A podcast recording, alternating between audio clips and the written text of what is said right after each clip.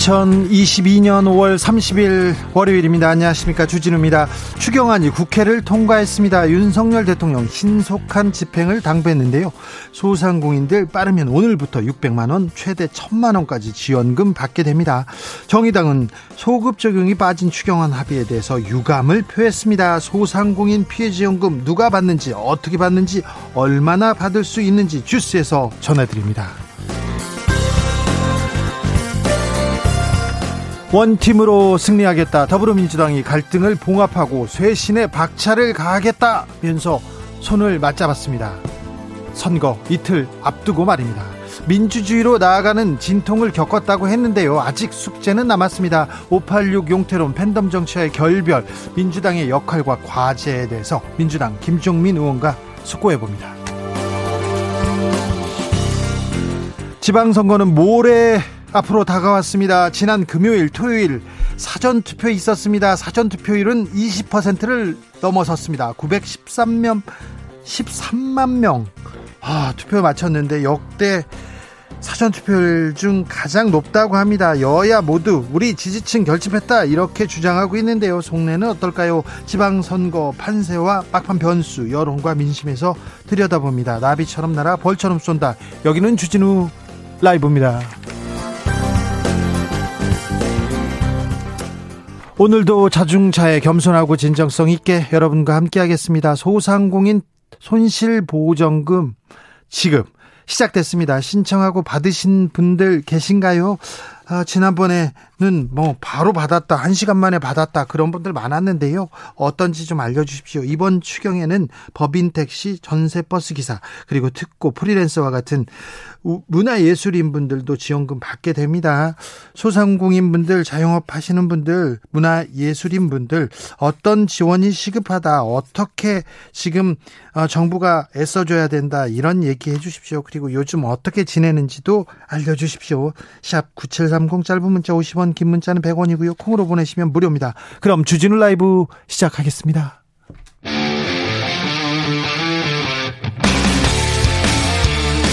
탐사보도 외길 인생 20년. 주 기자가 제일 싫어하는 것은?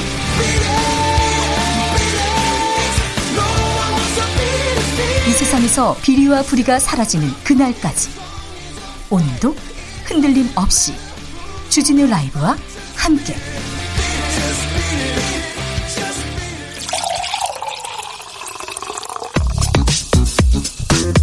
진짜 중요한 뉴스만 쭉 뽑아냈습니다. 주스. 정상근 기자 어서 오세요. 네, 안녕하십니까. 국회에서 추경안 통과시켰습니다. 네, 여야가 줄다리기를 해왔던 추가 경정 예산안이 통과가 됐습니다.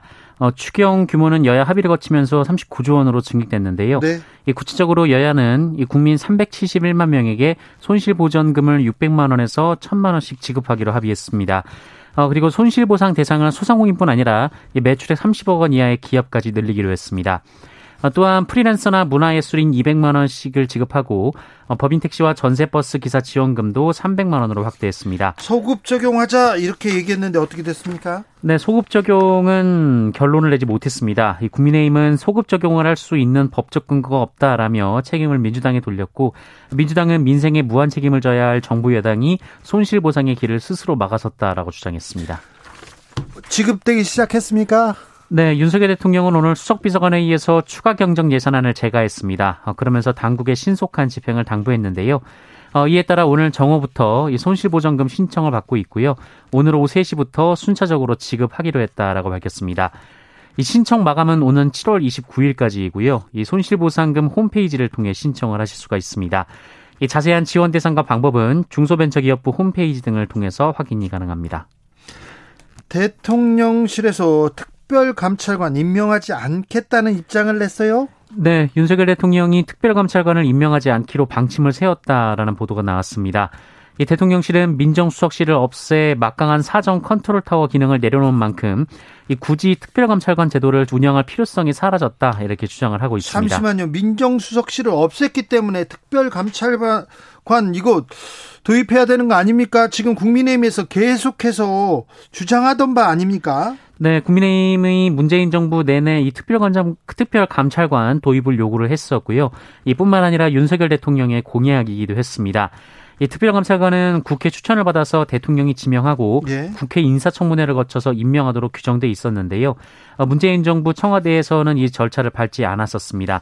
어, 그래서 국민의힘과 국민의힘은 계속해서. 청와대에 예, 특별감찰관 임명을 요구해 왔었습니다. 특별감찰관은요, 저 박근혜 정부 때 만들어진 자리인데 대통령 배우자와 사촌인의 친족 그리고 대통령실 수석비서관 이상 그러니까 최고위층 그리고 대통령에 가장 가까운 사람들을 특별하게 감찰하겠다고 한 만든 자리인데요. 자리인데 국민의힘에서 계속해서 좀 임명해라 임명해라 했었거든요. 그리고 공약도 내세웠는데 안 한다고 합니다. 어찌된 연이 연운지 검찰에서 하면 된다 경찰에서 하면 된다 얘기하는데 검찰과 경찰이 고위직 그리고 또 권력자들 못하니까 이거 만들었거든요. 네 어찌 되는지 좀 지켜보겠습니다. 법무부 인사검증단에 대해서 한동훈 장관 한마디 했네요. 네, 한동훈 법무부 장관은 오늘 김명수 대법원장을 예방하기 전에 기자들과 만난 자리에서 이 다음 달 7일 출범 예정인 인사정보관리단에 대한 질문을 받고 이 과거 정치 권력의 내밀한 비밀 업무가 이 늘공의 감시를 받는 통상 업무로 전환되는 의미 있는 진전이다라고 주장했습니다.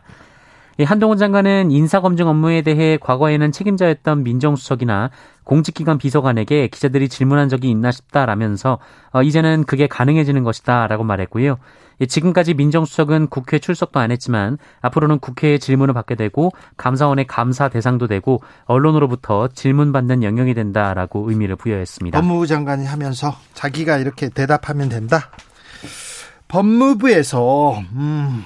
그런 예, 이제 판사, 검사, 인사검증도 다 담당하게 됩니다. 대법원장을 비롯해서요. 네, 한겨레는 윤석열 대통령 임기 중 대법원장을 포함한 대법관 13명, 이 헌법재판소장을 포함한 헌법재판관 9명 등 어, 최고법관 23명 중 22명이 교체된다라면서 어, 대통령 최측근의 지휘를 받는 현직 검사가 어, 이들의 인사검증 업무를 맡게 되면서 검찰에 의한 사법부 인증 논란이 불가피하다라는 지적을 했습니다. 뭐 그 전에도 민정수석이 했으니까 민정수석이 했으니까 대통령 측근이 한 거는 맞는데 이번에는 한동훈 장관이 다 하게 된다는 거예요. 네, 더욱이 앞서 법원은 윤석열 검찰총장 시절 이 판사 사찰 논란에 대해 어, 정직 이상의 징계 사유에 해당한다라고 판단한 바 있는데요. 어, 이런 상황에서 검찰에 우호적이지 않다고 판단한 후보자를 배제하기 위한 검증 어, 혹은 검증을 이유로 이 재판관 뒷조사를 검찰이 하게 되는 상황이 발생할 수 있다. 어, 이런 우려도 나오고 있습니다. 네. 어, 관련해서 한동훈 장관은 인사검증 업무는 헌법과 법률의 범위 내에서 진행되는 통상 업무라면서 이 범위와 대상을 새롭게 늘리는 것도 아니다라고 선을 그었습니다. 네, 정권 초기에 한동훈 법무부 장관의 아, 범위 업무 범위에 대해서 계속해서 좀 논란이 되고 이 부분을 가지고 여야가 좀 치열하게 다투지 않을까 그런 생각 해봅니다. 민주당에서는 선거가 코앞인데요. 갈등은 어느 정도 봉합된 모양입니다. 네, 지방선거를 목전에 두고 마찰음을 냈던 더불어민주당의 투톱 윤호중 박지원 공동 비상대책위원장이 오늘 손을 맞잡고 원팀을 강조했습니다. 네. 어, 두 비대위원장은 오늘 인천 계양구에 위치한 이재명 후보 사무실을 찾았는데요. 어, 이 자리에서 이재명 후보가 화해의 제스처를 보여달라라고 즉석에서 제안했고 이 두 비상대책위원장이 손을 맞잡았습니다. 손을 잡고 원팀이다. 우리는 이제 앞으로 나아가겠다. 이렇게 오늘 선거를 코앞에 두고서 사진을 찍어야 할 만큼 민주당의 팀워크가 문제가 있었습니다. 문제가 있던 거는 있다는 걸 반증하는데 앞으로 앞으로는 선거 열심히 하고 혁신하겠다고 하니 좀 지켜보시죠. 네. 음, 윤석열 대통령 고발 사건이 많이 있었어요. 그런데 또 각하되네요. 네, 윤석열 대통령이 과거 서울중앙지검장으로 재직하던 당시 어, 이재명 더불어민주당 총괄 선대위원장을 표적 수사했다라면서 이 시민단체가 고발한 사건이 있었습니다. 어, 이를 검찰이 각하했습니다. 네. 서울중앙지검은 한 시민단체가 윤석열 대통령 등을 직권남용 권리행사 방해 및 강요 혐의로 고발한 사건을 지난 26일 각하 처분한 것으로 알려졌는데요. 네. 이 각하는 소송 요건이 맞지 않을 때 본안 판단 없이 사건을 종결하는 조치입니다. 네, 또 각하 됐습니다. 경찰에서 대통령실 인근 집회 금지 방침 유지하겠다고 밝혔어요. 네, 김창룡 경찰청장은 오늘 기자간담회를 통해서 용산 대통령 집무실 반경 100m 이내는 집회금지 통고 방침 기조를 유지하겠다라고 밝혔습니다. 네. 아, 현재 관련 소송은 6건이 진행 중이고요. 이 모두 법원에서 집행정지 결정이 났고 어, 이 본안은 진행되지 않은 상황입니다. 이 본안 소송 결과가 나오기까지는 8개월 정도 걸릴 것으로 전망이 되는데요. 어, 경찰은 소송 대상이 된 집회들은 이미 개최가 됐기 때문에 본안에서 각하될 가능성도 있지만 이 각하가 되더라도 이 집회 금지 구역으로 명시된 관저에 집무실이 포함되는지에 대한 결론이 날 수 있을 것으로 보고 있습니다. 김승희 보건복지부 장관 후보자에 대한 농지법 위반 의혹 계속 이어집니다. 네, 민주당 고민정 의원은 김승희 보건복지부 장관 후보자와 관련해서 투기를 목적으로 한 농지 매입 의혹을 제기했습니다. 예. 고민정 의원은 어제 이 김승희 후보자가 경기도 남양주 일대에 농지를 구입한 뒤 해당 농지가 공공주택 부지로 수용됐다라고 했고요. 어, 여기에 농지 구입 후 직접 영농을 하지 않았다면 농지법 위반도 피할 수 없다라고 주장했습니다. 그렇죠. 농지니까요.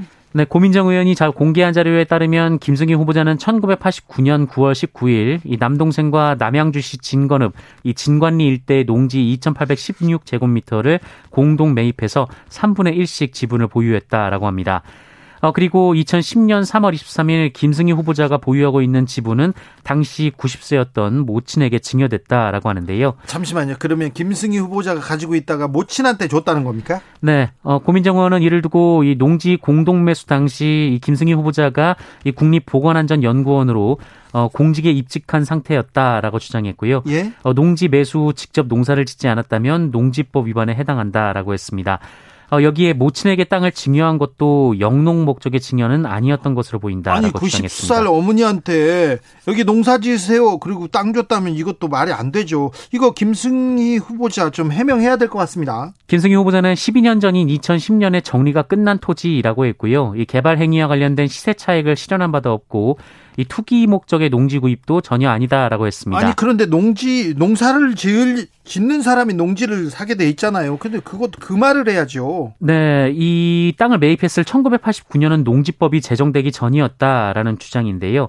어, 그러면서 이 모친이 향후 가족들과 함께 전원 생활을 희망해서 이를 준비할 목적으로 공동 구매한 것이다라며 아, 세금을 적법하게 냈고 토지 수용은 후보자와 상관없는 문제다라고 밝혔습니다. 후보자하고 상관 아 토지 수용이 왜 상관없어요? 돈을 버는 거는 상관없습니까? 아, 그리고 이분 갭 투자 계속 얘기 나오는데 딸이 할머니한테 딸이 어머니한테 세를 줍니다.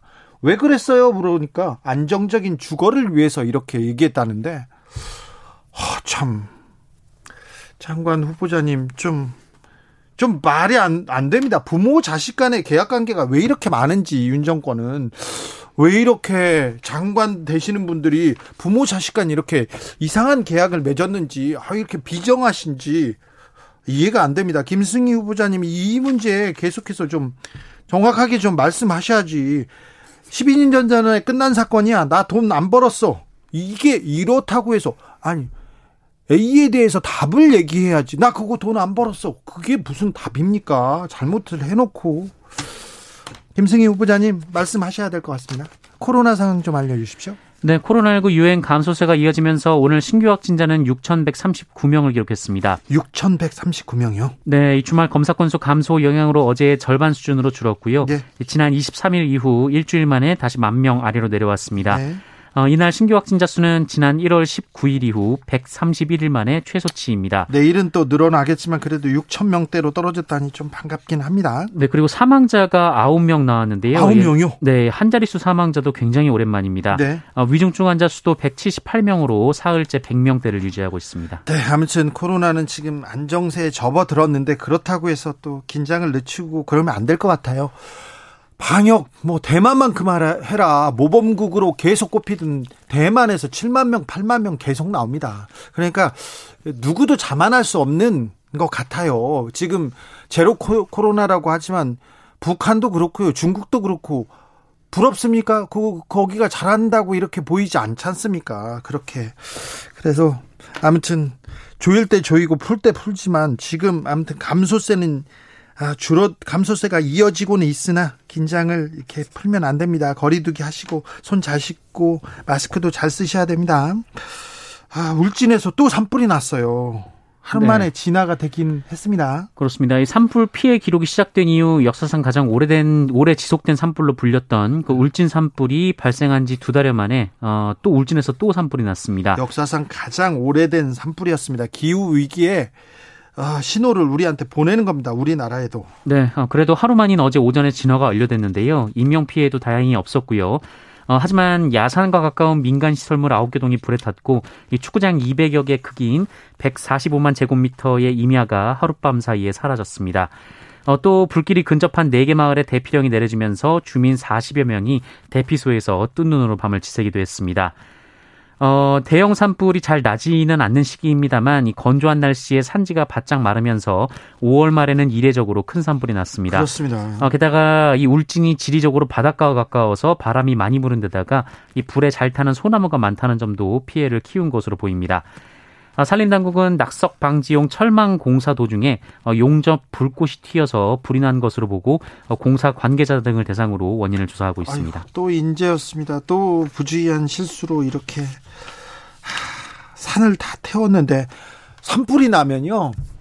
산불이 나면 그 산짐승들 있잖아요. 이렇게 이렇게 도망가는데 너무 애처로워요. 그리고는 불이 불이 그냥 계속 이렇게 계속 타들어가는 게 아니라 산 불이 이렇게 튀어서 옆에 산으로 이렇게 날아갑니다. 그러면요 양쪽에서 불이 타기 시작해가지고 그 안에 있는 짐승들은 아 돼지굼을 당합니다. 이게 부주기 사람의 부주의함 때문에 얼마나 많은 생명이 이렇게 사라졌을까? 나무는 얼마나 아팠을까요? 풀은요. 아, 네, 조심하셔야 됩니다. 깐느 깐느에서 좋은 소식이 들려왔습니다. 네, 이칸 영화제는 우리나라에서 두 작품이 경쟁 부분에 출품이 됐는데요. 네. 영화 헤어질 결심 그리고 브로커입니다. 네. 어, 그리고 브로커의 주연 배우 송강호 씨가 한국 배우 최초로 깐 영화제 나무주연상 수상자가 됐습니다. 예. 어, 그런데 이게 끝이 아니었고요. 예. 잠시 후 이 칸에서 감독상으로 그 헤어질 결심의 박찬욱 감독이 호명이 됐습니다. 네. 아, 박찬욱 감독은 지난 2002년 취하선으로 감독상을 받은 임권택 감독 이후 두 번째 이 칸 감독상 영화 어, 수상자가 됐습니다. 한국 영화가 깐 영화제에서 두 개의 트로피를 거머쥔 것은 이번이 처음이고요. 지난 2019년 봉준호 감독의 기생충이 황금 종려상을 받은 이후 3년 만의 경사입니다. 네.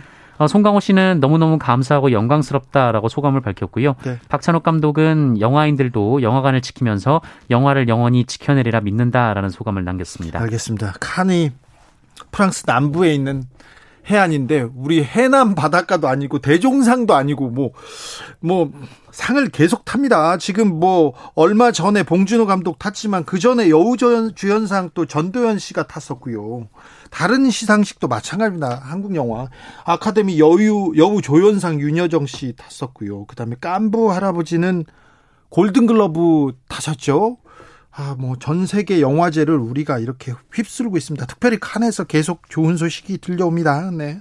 뭐, 한국 배우들이 연기를 잘하고 한국 감독들이 영화를 잘 만드는 건 알았지만 이 정도일 줄이야. 네. 아무튼 송강호, 어, 아시아 남자가 남성 배우가 이렇게 해외에서 탕을 타는 경우는 극히 드물다는데, 네. 우리 송강호, 네. 헝그리 정신은 아니겠지만 아무튼 주연상 축하드리고요. 그 다음에 깐느박 박찬욱 감독은 또 상을 탔습니다. 네. 참 반갑습니다. 근데 너무 자주 타기 때문에 뭐, 뭐, 자연스러운 현상 같아요. 그죠? 네. 이제 뭐, 간, 뭐, 아카데미 뭐, 다 그냥 타는 거잖아요. 네. 네. 좀. 굉장히 좀 문턱이 좀 낮아 보이게 그렇죠. 됐습니다. 우리나라에서 영화 좀 잘 만들면 이제 아카데미로 도전하는 거죠. 뭐. 아, 세계로 도전하는 우리 문화예술, 아유, 자랑스럽습니다. 한국에서 그리고 네 번째 추기경이 탄생, 탄생했습니다. 네, 프란치스코 교황은 현지 시간으로 29일 이 교황청 성직사성 장관인 유흥식 라자로 대주교를 추기경으로 임명했습니다. 네. 어, 이로써 유흥식 대주교는 한국 천주교회 역사상 네 번째 추기경으로 이름을 올리게 됐는데요. 네. 교황청 장관으로 임명된 지 약 11개월 만입니다. 그렇죠. 교황청 장관입니다. 교황 교황청은 나라예요. 거기에 장관을 맡고 있어요. 보통 한국에서 서울대 교구장 해야 추기경 됐었잖아요. 네, 맞습니다. 어, 그런데 이번에는 비서울대 교구장 출신의 교황청 장관 추기경이 탄생했다는 점에서 한국 천주교회 위상이 한층 높아졌다라는 평가를 받고 있습니다. 네. 어, 유흥식 신임 추기경은 1951년 충남 논산, 논산 에서 태어났고요.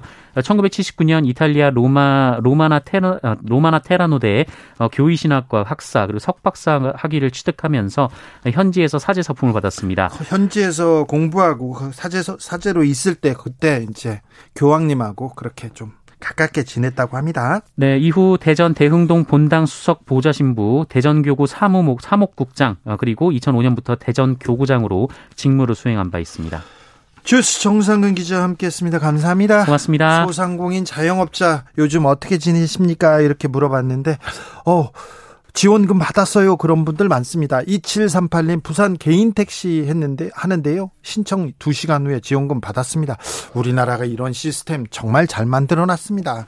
어, 뭐, 전 세계에서 따라올 수 없는 IT 강국이라는 걸 또 보여줍니다. 6409님, 12시에 신청했는데요. 오후 3시 20분에 입금되었습니다. 너무 기뻐요. 얘기합니다. 이분들한테 큰 힘이 되었으면 합니다. 큰 힘이 되고 있죠. 네. 7910님, 저는 의류 수선하는 사람인데요. 저희는 대상이 아니랍니다. 얘기하십니다. 9361님, 저임금 근로자에게 주는 지원금은 없을까요? 아이고, 이런데도 좀 살펴봐 주셔야겠습니다. CYJ님께서 오늘 받았어요. 떡집 하는데요. 그동안 너무 힘들었어요. 오늘은 4시까지 개시도 못하다가 다 버리게 생겨 속상했는데 죽으란 법은 없네요. 떡 남은 것 인심 써야겠어요. 아, 네. 그런데 어, 떡집인데 장사가 안, 된, 안 된다고요? 아이고 참. 네.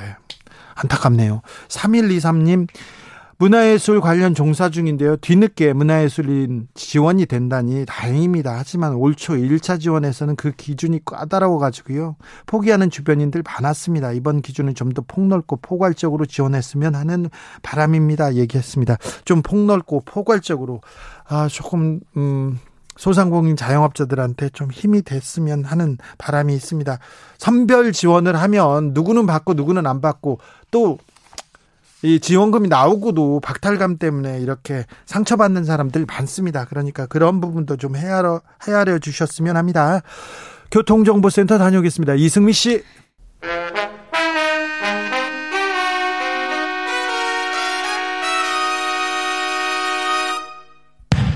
주진우 라이브 돌발 퀴즈.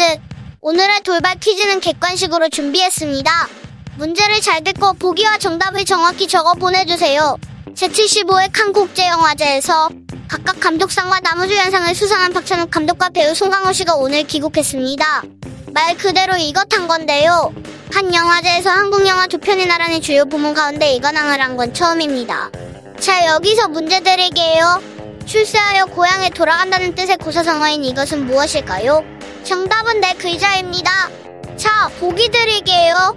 1번 금지옥엽, 2번 금이환양, 다시 들려드릴게요. 1번 금지옥엽 2번 금이환양 샵 9730 짧은 문자 50원 긴 문자는 100원입니다. 지금부터 정답 보내주시는 분들 중 추첨을 통해 햄버거 쿠폰 드리겠습니다. 주진우 라이브 돌발 퀴즈 내일 또 만나요.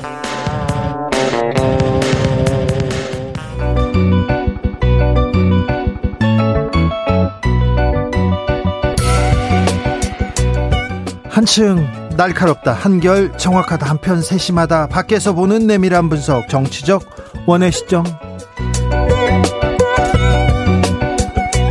오늘의 정치권 상황 원회에서 더 정확하게 분석해 드립니다. 김용남 전 자유한국당 의원 어서 오세요. 네 안녕하세요. 호기심 천국 김용남입니다. 최민희 전 더불어민주당 의원 안녕하세요. 안녕하세요. 불굴의 희망 최민희입니다. 네. 어, 최민희 의원님. 네. 네. 조국 추미애 어, 지원 네. 사격을 했다고 뭐 떠들썩해 떠들썩하게 언론에 나왔더라고요. 최민희의 매력이 뭐, 뭡니까? 저요. 네. 촛불 정신을 지키려고 계속 애써온 사람이라는 거 아니겠습니까? 네. 최민희만 그렇게 애썼습니까? 그 애쓴 다른 분들은 네. 공직을 맡거나 했는데 네. 저는 일관되게 촛불 정신을 지키면서 살아왔는데 네. 문재인 정부 5년 동안 그 억울한 정치 보복 재판으로 피선거권이 박탈되어 저 야외에서 장외에서 네. 열심히 싸운 것에 대한 위로가 아닐까 합니다. 네. 자, 남양주 분위기 어떻습니까? 최민희 바람이 불고 있습니까? 제 바람은 늘 붑니다. 민주당이 그... 조금 더 예. 어, 전략을 잘 짜주길 기대합니다. 네. 수원에서 김용남 바람 매섭다면서요? 제가 보기엔 김용남 바람보다 국민의힘 바람이 훨씬 센 것 같은데요. 그래요? 예. 바닥에서 이렇게 사람들 만나보면 네. 국민의힘 지지하는 사람들이 많습니까? 결국엔 국민의힘에 대한 지지보다는 이제 20일 전에 임기를 시작한 윤석열 대통령에 대한 지지가 세다고 봐야겠죠. 그래요? 예. 네. 민주당 지지자들은요? 제가 보기엔 많은 민주당 지지자들께서 네. 굳이 투표소까지 가서 투표를 해줘야 될 이유를 아직 못 찾으신 분들이 많은 것 같아요. 민주당 지지자들 중에 투표하기 싫다, 투표장 안 나가겠다 이런 사람들이 좀 있습니다. 최민희 의원님. 지금 말씀 중에 한 가지만 팩트 체크 해드릴게요. 네. 많은 민주당 지도, 지도 지지자들이 아니고요. 네. 일부 민주당 일부죠. 네. 네. 왜냐하면 많은 이라면 뭐 그건 말이 안 되는 거니까요. 아니 근데 근데 예. 다른 선거에 비해서는 좀 많습니다. 아니 일단 네. 그 사전 투표가 진행된 이후부터 네. 어그 일부 지지를 철회할까 말까 하던 지지자들이 네. 다시 지지하기 시작하는 것으로 여론의 흐름이 나타나는 것 또한 사실입니다. 네. 그러니까 지난 대선 때 0.73% 석패 이후에 TV 끄고 어, 뉴스도 안 본다는 분들이 많았습니다. 그렇죠. 이건 사실이고요. 예. 가슴 아프니까요. 예. 그런데 어, 서서히 한 지난 5일 전부터 네. 예, 서서히 아, 또 지방선거 때도 같은 아픔을 겪을 수 없다. 예. 그래서 확실히 다른 조짐이 나타나는 것 또한 사실입니다. 제가 보기엔 이번 지방선거의 사전투표율이 4년 전 지방선거보다는 높잖아요. 네. 근데 객관적으로 절대로 높은 사전 투표율이 아닙니다. 왜냐하면 사전 투표를 경험해 본 분들은 이게 편리하기 때문에 사전 투표율은 계속 높고... 올라갔거든요. 네. 더군다나 불과 두 달 전에 있었던 대통령 선거에서 사전 투표율이 37%를 넘었잖아요. 네. 그래서 저는 아무래도 지방선거가 대선에 비해서는 투표율이 낮을 수밖에 없습니다만 그래도 전국 평균 사전 투표율이 25% 정도는 나올 줄 알았어요. 예. 근데 이게 뚝 떨어졌잖아요. 사전 투표율이. 네. 그만큼 그거는... 양쪽 진영 중에 한쪽 진영은 적극적인 투표 의사가 없는 거예요. 최민희 의원님? 그거는 그거 아닌 것 같은데요. 왜냐하면 네. 지방선거의 네. 투표율은 대개 대선보다 낮죠? 20% 내외 낮습니다. 네. 네 그렇기 때문에 어, 지난 지방선거 2018년에 치렀던 지방선거보다는 투표율이 약간 높을 것 같습니다. 네, 알겠습니다. 근데 그거는 그냥 어, 일반적인 흐름이라고 봅니다. 내기 해야겠는데요. 지난번 지방선거 투표율이 60%가 살짝 넘었거든요. 네. 제가 보기엔 이번 선거 60%안 나올 것 같아요. 그래요. 네. 안 나온다, 김용남. 네. 자, 최민희 의원님께서는요? 어, 저는 네. 그 이번에 어, 사전 투표가 예. 25%를 예견하셨던 김영남 의원이 과욕이시고요. 네.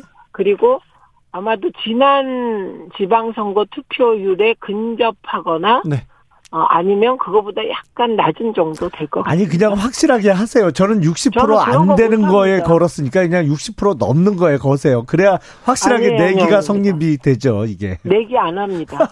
자, 안 하고 넘어가겠습니다. 자, 네. 김용남 후보께서는 지금 72시간 무수면 유세하겠다 이렇게 하고 있는데 지금 좀 잠을 못 자는 얼굴은 맞습니다. 피곤해 보입니다. 거의 뭐 숨만 붙어 있을 상황이죠. 근데 지금. 72시간 동안 좀 쪽잠도 자고 그러시죠? 아, 쪽잠은 이동하는 중간중간 차에서 잠깐 잠깐 눈은 무수면 하신다면서요. 약속을 지키셔야죠. 아니, 푹 자는 거를 안 잔다고요. 아, 푹 안 자겠다. 네. 자, 마지막으로 마지막으로 어떻게 선거 치르고 계십니까? 최민희 의원께서는 어, 저는 바닥 계속 훑고 있습니다. 어떻게? 바닥 훑고 있고 음. 유세차 계속 타고 돌고 있습니다. 마, 그리고 중간 중간 스팟 유세하고요. 마이크 잡고 계속 이렇게 벽 보고 얘기하고 사람들 지나가면 얘기하고요. 네, 그렇습니다. 근데 오늘 네. 뭐 그 어, 국민의힘 쪽에서도 대거 지지 유세를 오는 것 오셨고요. 그리고 네. 민주당 쪽에서도 어, 이미 박홍근 원내대표부터 정성호, 전해철, 뭐, 많은 의원들이 제 지지 유세를 오셨습니다. 그러니까 네. 지금, 어, 수원은 그 김영남 의원이 느긋하신 것 같은데, 근데 남양주는 지금 hot place가 된 것임에 틀림이 없습니다. 그렇지 네. 않고는 지도부가 이렇게 양쪽에 오는 일은 어, 거의 없습니다. 네. 수... 그러나 저는 네. 한달 반 전부터 네. 저희가 예비 경선 경선을 했는데 네. 그때부터 이러고 다녔어요. 아. 바닥을 훑고 그리고 저는 48시간 네. 최야 유세를 하려고 아, 합니다. 알겠습니다. 김용남 후보가 저 느긋하지는 않고 최민희를 꺾어야 된다. 최민희를 눌러줘야 지금 민주당에 길을 죽인다 해서 지금 수원에서 급히 왔습니다. 그렇습니까? 저는 깜짝 놀랐습니다. 네. 오셔서 방송 출연한다는 거 자체가 어머 엄청 이기고 있다고 자만하는 것이 아닌가 아니요, 그건 이렇게 아니고요. 생각했습니다. 그건 절대 아니고 그 수원에 사시는 분들이 서울로 출퇴근하는 분들이 많은데 네. 그게 아, 퇴근하고 나서 사당역 사거리에서 광역버스를 타고 수원으로 돌아가시는 아, 분들이 네, 많거든요. 네, 그래서 그렇죠. 오늘 여기 방송 끝나고 바로 사당역에 있는 광역버스 정류장에 가서 네. 선거운동을 하려고 겸사겸사 나왔습니다. 사실은 지난주도 그렇고 저만 계속 나오니까 네. 최민희 의원님은 지역에서 전화를 하고 제가 왠지 이게 느긋해 느긋하게 보이는 것 같아서 저도 조금 그런데 일단 시청자들과의 약속을 청취자들과의 약속을 지키기 위해서 나왔습니다. 알겠습니다. 후보님 저는 너무 절박합니다. 네, 알겠습니다. 네. 선거 막판 변수 짚어보겠습니다. 민주당에서는 오늘 윤호중 박지원 비대위원장 손 잡았어요. 이재명 후보랑 이제 민주당 이 이제 내용 보, 내용 봉합하고 이제 앞으로 선거로만 가는 겁니까? 아니 지금 이틀 남았습니다. 안 네. 그러면 어떻게 되나요? 그러니까요. 그건 뭐 너무 늦었다고 생각하고 오히려 이 변수는 이미 네. 민주당이 악재로 반영된 변수예요. 너무 많이 악재로. 네. 예, 그래서 별 의미가 없고 저는 선거 막판 변수 중에 가장 큰 건 김은혜 경기도지사 후보에 대한 선관위 고발이라고 생각합니다. 네, 어떤요? 그 김은혜 경기도지사 후보에 대해서 선관위가 네. 16억 정도 재산을 누락했다. 네, 16억이요? 네, 16억이라 그 네, 16억 그 정도로 계산이 돼요. 네. 그리고 토론회에서 사실이 아닌 답변을 한 것으로 되어 있어서 어 이게 선관위가 공식적으로 이거 문제 있다. 고발을 했고요. 선관위가 네. 했습니다. 예. 그리고 이 사실을 경기도 어 대다수 시군구별 투표소에 예, 이거를 고지하겠다, 공시하겠다 이렇게 발표를 한 것으로 알고 있습니다. 그래서 그리고 김은혜 후보 캠프도 이 사실을 시인했습니다. 네. 네, 네. 그래서 이게 선거 막판 진짜 중요한 변수가 되고 있다고 생각하는데요. 선관위에서 배우자 건. 빌딩에 관해서 14억 원 상당 과소 어, 좀 줄여서 신고했다 이렇게 결정해서 네, 거기, 이걸로 고발했습니다. 네, 거기에 2번을 보면 결정사항 2번을 보면 다른 누락도 있어서 총 16억 정도인 것으로 예, 알려지고 있습니다. 아, 근데 이게 보다, 보다 정확하게 강, 강용석 예. 후보가 토론회에서 예. 제기한 것이거든요. 아 그래요?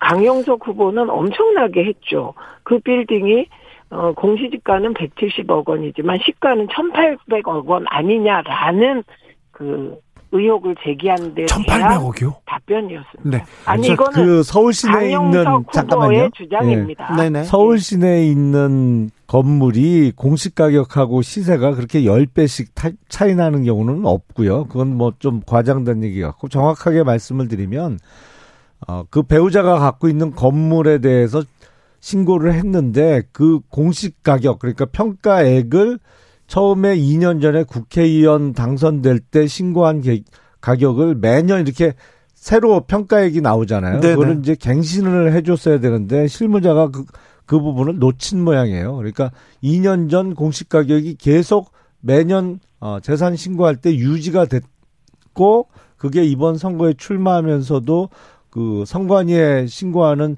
재산액에 아, 2년 전 그 평가액으로 기재가 된 모양입니다. 아마 그게 김영남 실수 후보님, 같은데요. 예. 김영남 후보님 이거 실수할 수가 없습니다. 왜냐하면 저도 재산 신고를 했는데요.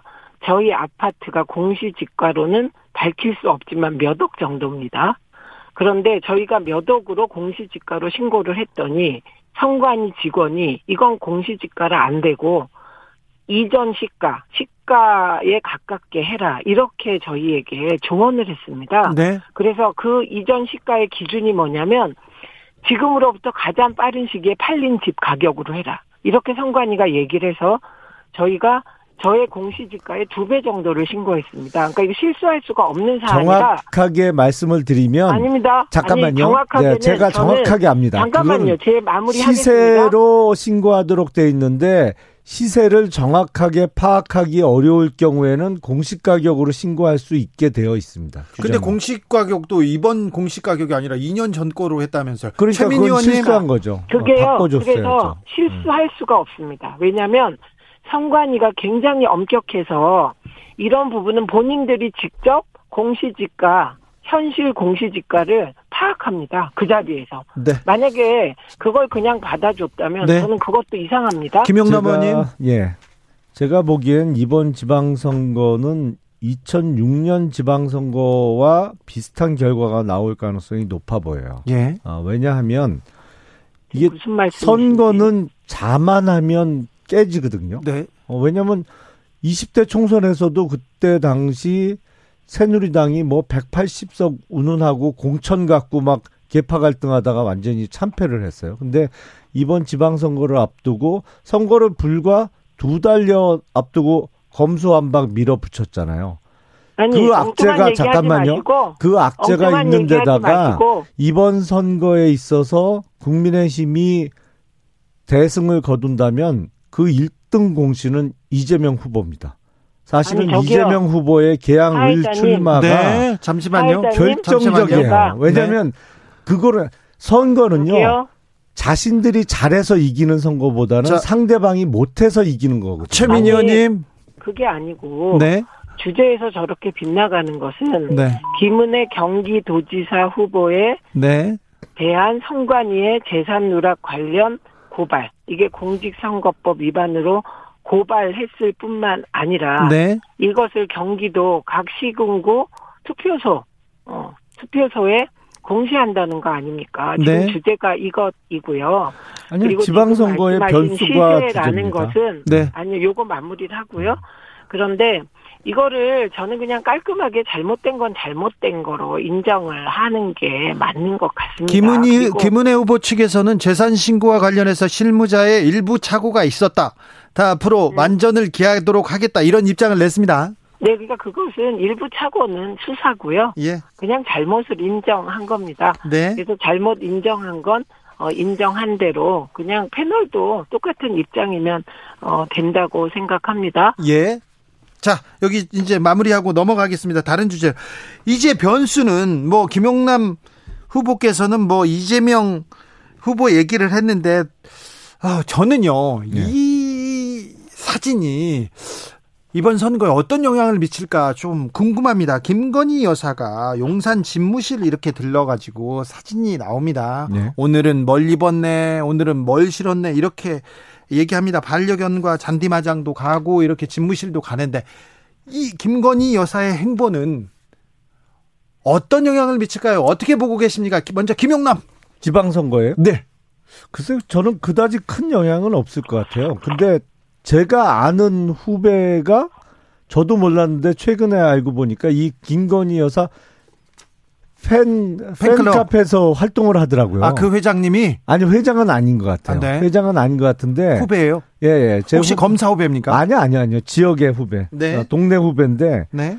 그래서 저는 몰랐는데 이게 팬카페 규모가 어마어마하더라고요. 네, 몇만 명인데. 근데 네.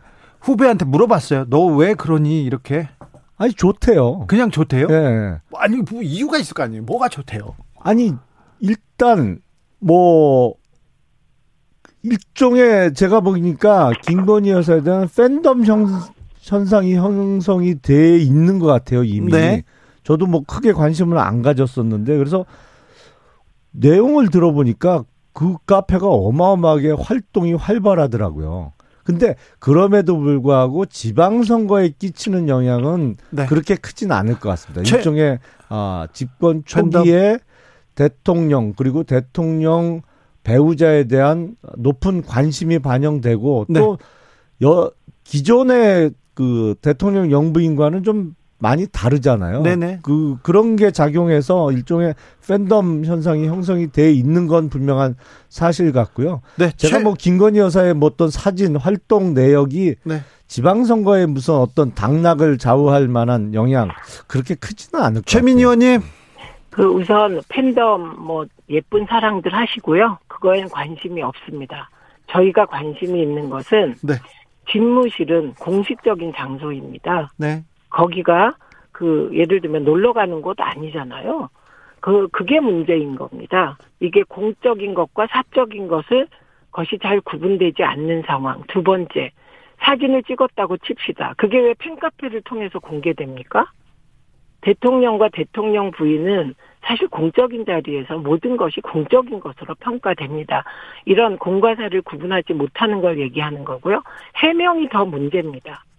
처음에 이거 누가 찍었냐? 아, 문제 삼으니까 뭐 사실 이게 누가 찍었는지 얼버무리다가 이게 공식적으로 그 청와대 비서실에서 찍었다는 거 아닙니까? 네. 그런데 왜 그걸 팬카페를 통해 공개합니까? 이 공과사 구분하시고요. 그 팬카페가 이게 문제가 되니까 그 오바마 사진을 어 이렇게 보이면서 오바마가 미셸 오바마도 어 뭐 집무실에 놀러 갔다 뭐 이렇게 얘기를 했어요. 그런 요지로 아닙니다. 집무실에 올라간 거 아닌 걸로 저는 압니다. 외교 접견실 그리고 블루룸 간 적 있습니다. 집무실에 간 적은 없어요. 그래서 저는 공과 사를 구분하는 청와대, 아 용화대, 공과 사를 구분하는 어, 대통령 배우자가 되기를 기대하고 팬카페는 팬카페이기 때문에 사실 그들에게 공적인 책임을 묻기는 어렵다고 생각합니다. 와이프가 남편 사무실에 가면 안 되는 거예요? 저는 그거 자체가 조금 놀라운데요. 왜냐하면 아, 니 어느 부부가 정상적인 부부라면 사무실을 새로 옮겼는데 어쨌든 대통령 취임하면서 그 전에 근무하던 사무실과는 전혀 다른 환경에 근무를 하게 됐는데 그 사무실이 어떻게 생겼는지 어, 내 남편이 저기요. 어느 어떤 사무실에서 근무하는지 그거를 가보는 것 자체가 안 된다? 아니 아니요. 그리고 제가 보기엔 잠깐만요. 미국 잠깐만요. 대통령 부분도 제가 미국 백악관 구조를 보면 아 West Wing이 이제 그 대통령 집무실하고 참모들이 근무하죠. 그리고 소위 East Wing이라는데 영부인이나 이런 그 참모들이 근무하는 그 건물이 붙어 있습니다. 사실 그래서 뭐 West Wing, East Wing 이렇게 구분이 됩니다만 거기서 대, 미국의 퍼스트 레이디가 West Wing 쪽에 사무실에 안 건너온다고요? 아이 그런 최민희 의원님 무슨 말씀하십니까? 네. 제가 얘기하는 것은 사무실에 가볼 수 있습니다. 그거를 찍어서 팬카페를 통해서 공개하는 게 공과사를 구분 못하다는, 못한다는 뜻이에요. 지금 말씀하시는 것처럼 내가 사무실을 한번 그 사람들이 일하지 않는 시간에 가볼 수 있죠. 그걸 왜 사진을 찍어서 공개합니까? 공과사를 구분 못하는 거죠. 그래서 김영남 후보님께서는 제 말은 정확히 제가 가볼 수 없다고 얘기했습니까? 사진을 찍어서 팬카페를 통해서 내보내다 보니 이제 놀러 가는 것도 아니고 왜 저러실까? 공과사를 구분하지 못하는 게 아닐까 이런 문제 제기를 하면 이건 타당한 문제 제기라고 생각이 되지 않습니까? 제 기억에는 네. 문재인 대통령께서는 그때 무슨 중요한 문제가 있고 상황이 안 좋은 상황에서 청와대에서 네? 강아지들하고 노는 사진을 공개했다가 한번 비난받으신 적이 있는데 아니 그거하고 공개하는 것 자체가 잘못된 자, 건가요? 여기까지 하고 다음 이슈로 넘어갑니다. 김포공항 네. 이전 이 이슈는 어, 지역에 경기도에는 어떤 영향을 미치고 있습니까? 최민희 의원님. 제가 경기도 전체에 이 이슈가 어떻게 영향을 미치는지 네. 파악할 수가 없습니다. 아, 남양주에는 별로 별로 영향이 없군요.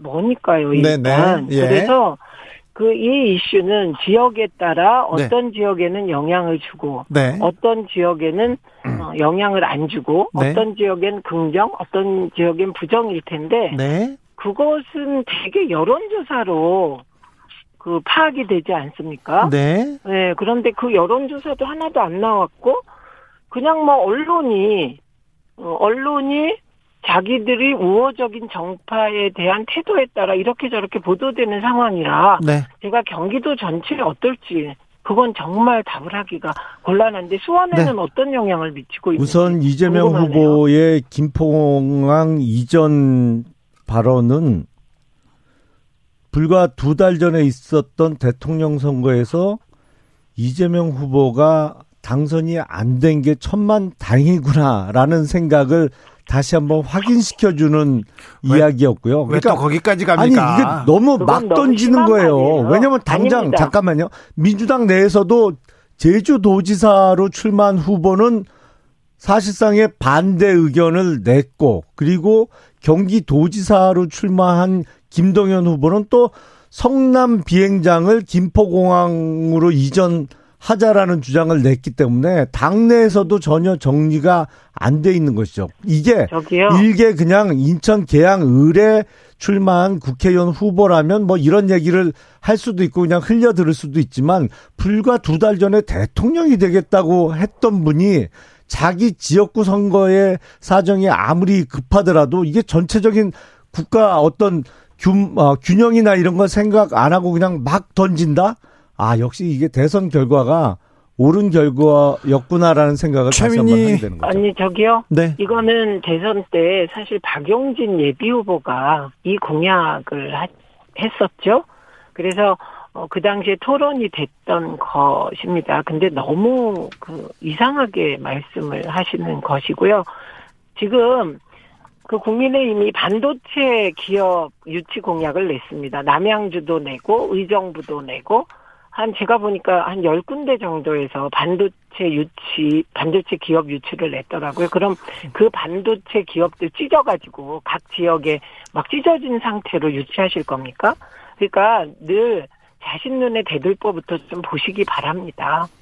네, 자. 아니, 반도체 공장을 자기 지역에 유치하려고 노력하겠다는 거야? 각자 하는 거 있죠. 할 수 있는 거죠. 근데 정말 어느 아니 지역에 갈지야 반도체 회사가 결정하는 거고, 각 지역의 국회의원 후보들이야 서로 자기 지역에 첨단 산업 을 유치하려고 노력을 하죠. 당연히 그걸 안 아니, 하면 그러니까, 오히려 이상한 거죠. 아니 그게요. 그러면 객관적으로 보면 찢어서 가져가겠네. 저당은 지금 문제는 조율을 문제 삼았잖아요. 아니 어느 그러니까 지역에서 가져가겠죠. 김은혜 도지사도 몇 군데를 평택 어디 어디 그리고 경기 북부 이렇게 했더라고요. 그게 공약입니까? 아, 제가 앞서 그러니까 말씀드린 대로 일개 국회의원 후보 수준이면 그러려니 해요. 근데 네. 자, 될 뻔했던 사람이잖아요. 여기까지 할게요. 두달 전에. 많다고 생각합니다. 최민희, 최민희 후보님 물어볼게요. 네. 손실보상 시작했지 않습니까? 오늘부터. 네, 네, 네, 네. 이거는 선거에 영향을 좀 미치죠? 이거는 뭐, 그, 기분 좋으셔서 네. 냉정한 판단 하시길 기대하고, 그리고 중요한 것은. 네. 이게 윤석열 대통령 돈이 아니에요. 네. 이게 국고고 국민 세금. 세금이죠, 세금. 예, 그리고 문재인 대통령이 줄만한 재정 상태를 만들어 놓으셨기 때문에 주는 것이고요. 네. 저는 이 과정에서 가장 안타까운 것은 지금 개업을 하고 있는 분들은 돈을 받는데 너무 어려워서 폐업한 분들 이미 네. 이런 분들은 집을 대상이 될 수가 없는 거예요. 네. 그래서 오히려 정말 어려운 상태에서 폐업한 분들은 어떡하지? 이런 걱정이 더 많이 되는 그런 상황이었고요. 네. 저는 국회가 어, 세금을 잘 쓰는 과정이라고 생각하기 때문에 네, 이번에 네. 국회가 합의를 잘했다고 봅니다. 김영남 추경과 관련해서 문재인 대통령이 지급할 만한 재정 상황을 만들어 놨기 때문에 가능하다. 정말 아전 인수도 어느 정도 기준은 있어야 됩니다. 아니 한국은행 통계를 보면 잠깐만요. 문재인 대통령 임기 거의 내내 특히 후반부에 한 2, 3년은 매달 우리나라 통화량 통화량이 매달 40조씩 늘어났습니다. 아니 코로나 M2가. 때문에 아니 그러니까 힘드니까 돈을 물론 써야죠. 그렇죠. 근데 네. 그렇게 불어난 통화량이 지금 급격한 물가 상승으로 닥치고 있는 거죠. 네. 사실은 네. 이거는 지금 재정 상황만 고려하면 이런 대규모 추경을 할 수 없는 상황이에요. 하지만 아니, 돈은 많이 풀었는데 서민 경제가 워낙 안 좋으니까 할 수 없이 하는 추경입니다. 이거는 정말로. 아니 정부가 쓸 때는 써야죠. 아니 그렇죠. 네. 그러니까 고육책으로 하는 추경이에요. 이거는. 자 여기까지 하겠습니다. 정치적 원의 시점 김용남 최민희 최민희 김용남 두 분 고생하십시오. 감사합니다. 네, 감사합니다. 네, 선거 잘 치르시고요. 저는 잠시 쉬었다가 6시에 2부 이어가겠습니다.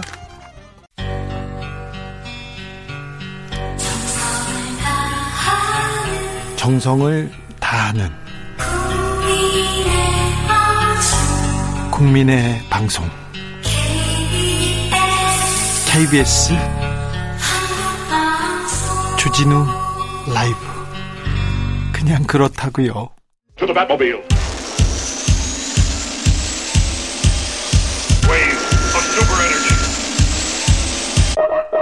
주기자의 1분 미국 텍사스의 한 초등학교에서 총격 참사가 벌어졌습니다. 21명이 희생됐습니다. 대부분은 초등학교 4학년 어린이였습니다. 아이를 가르치는 것을 천직으로 알던 이르마 가르시아 선생님도 총격범에 의해서 숨졌습니다. 이르마 선생님은 학생들을 보호하려고 마지막까지 몸을 던졌다고 합니다.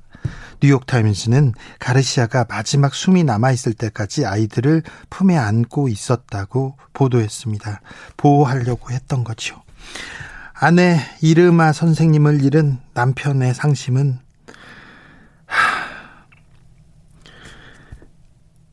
추모비에 꽃을 놓고 집에 돌아온 뒤 숨졌습니다.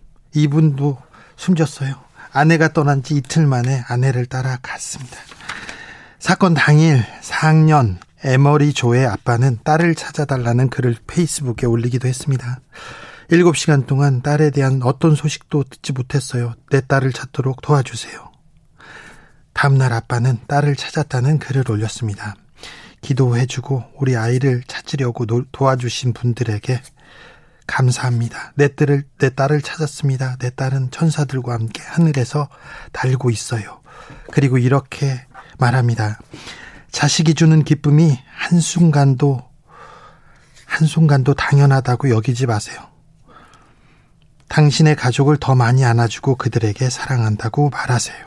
이렇게. 사랑하는 사람이 곁에 있는 걸 당연하다고 생각하지 마십시오.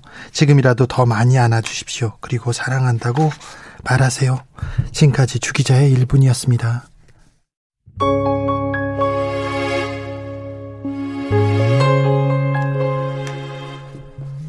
9번 구름님께서 고인의 명복을 빕니다. 얘기했습니다. 그리고 총기 난사가 이렇게 벌어지는데 또 총기를 또 더 늘리겠다고 하니 총으로 총을 맞겠다고 하니 참 언제까지 아이들의 목숨과 총과 이렇게 바꿔야 되는지 생각해 봅니다. 조한나 왕, I love you.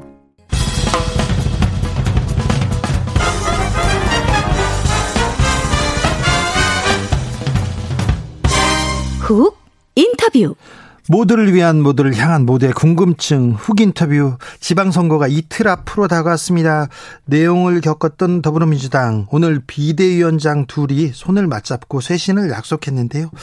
지방선거 결과에 관계없이 민주당 정치 근본부터 돌아봐야 된다 이렇게 목소리 높인 분이 있습니다. 민주당 김종민 의원과 함께 앞으로의 숙제 짚어봅니다. 안녕하세요.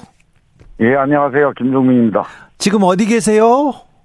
저는 지금 우리 저 지역인 논산에 있습니다. 네, 충남 논산의 김종민, 충남 네. 논산의 민심은 어떻습니까? 예, 한동안 이번 지방선거에서 예, 뭐 대통령 선거도 우리 민주당이 졌고, 예, 또 대통령 선거 지고 나서 졌지만 잘 싸웠다 이러고 좀 오만한 태도로 임하는 바람에 상당히 많이 혼났는데, 네. 그 선거 막판에 가면서 민주당을 또 이렇게 너무 또 그, 이 내몰게 되면. 네. 또 이제 나라가 또 정치가. 네.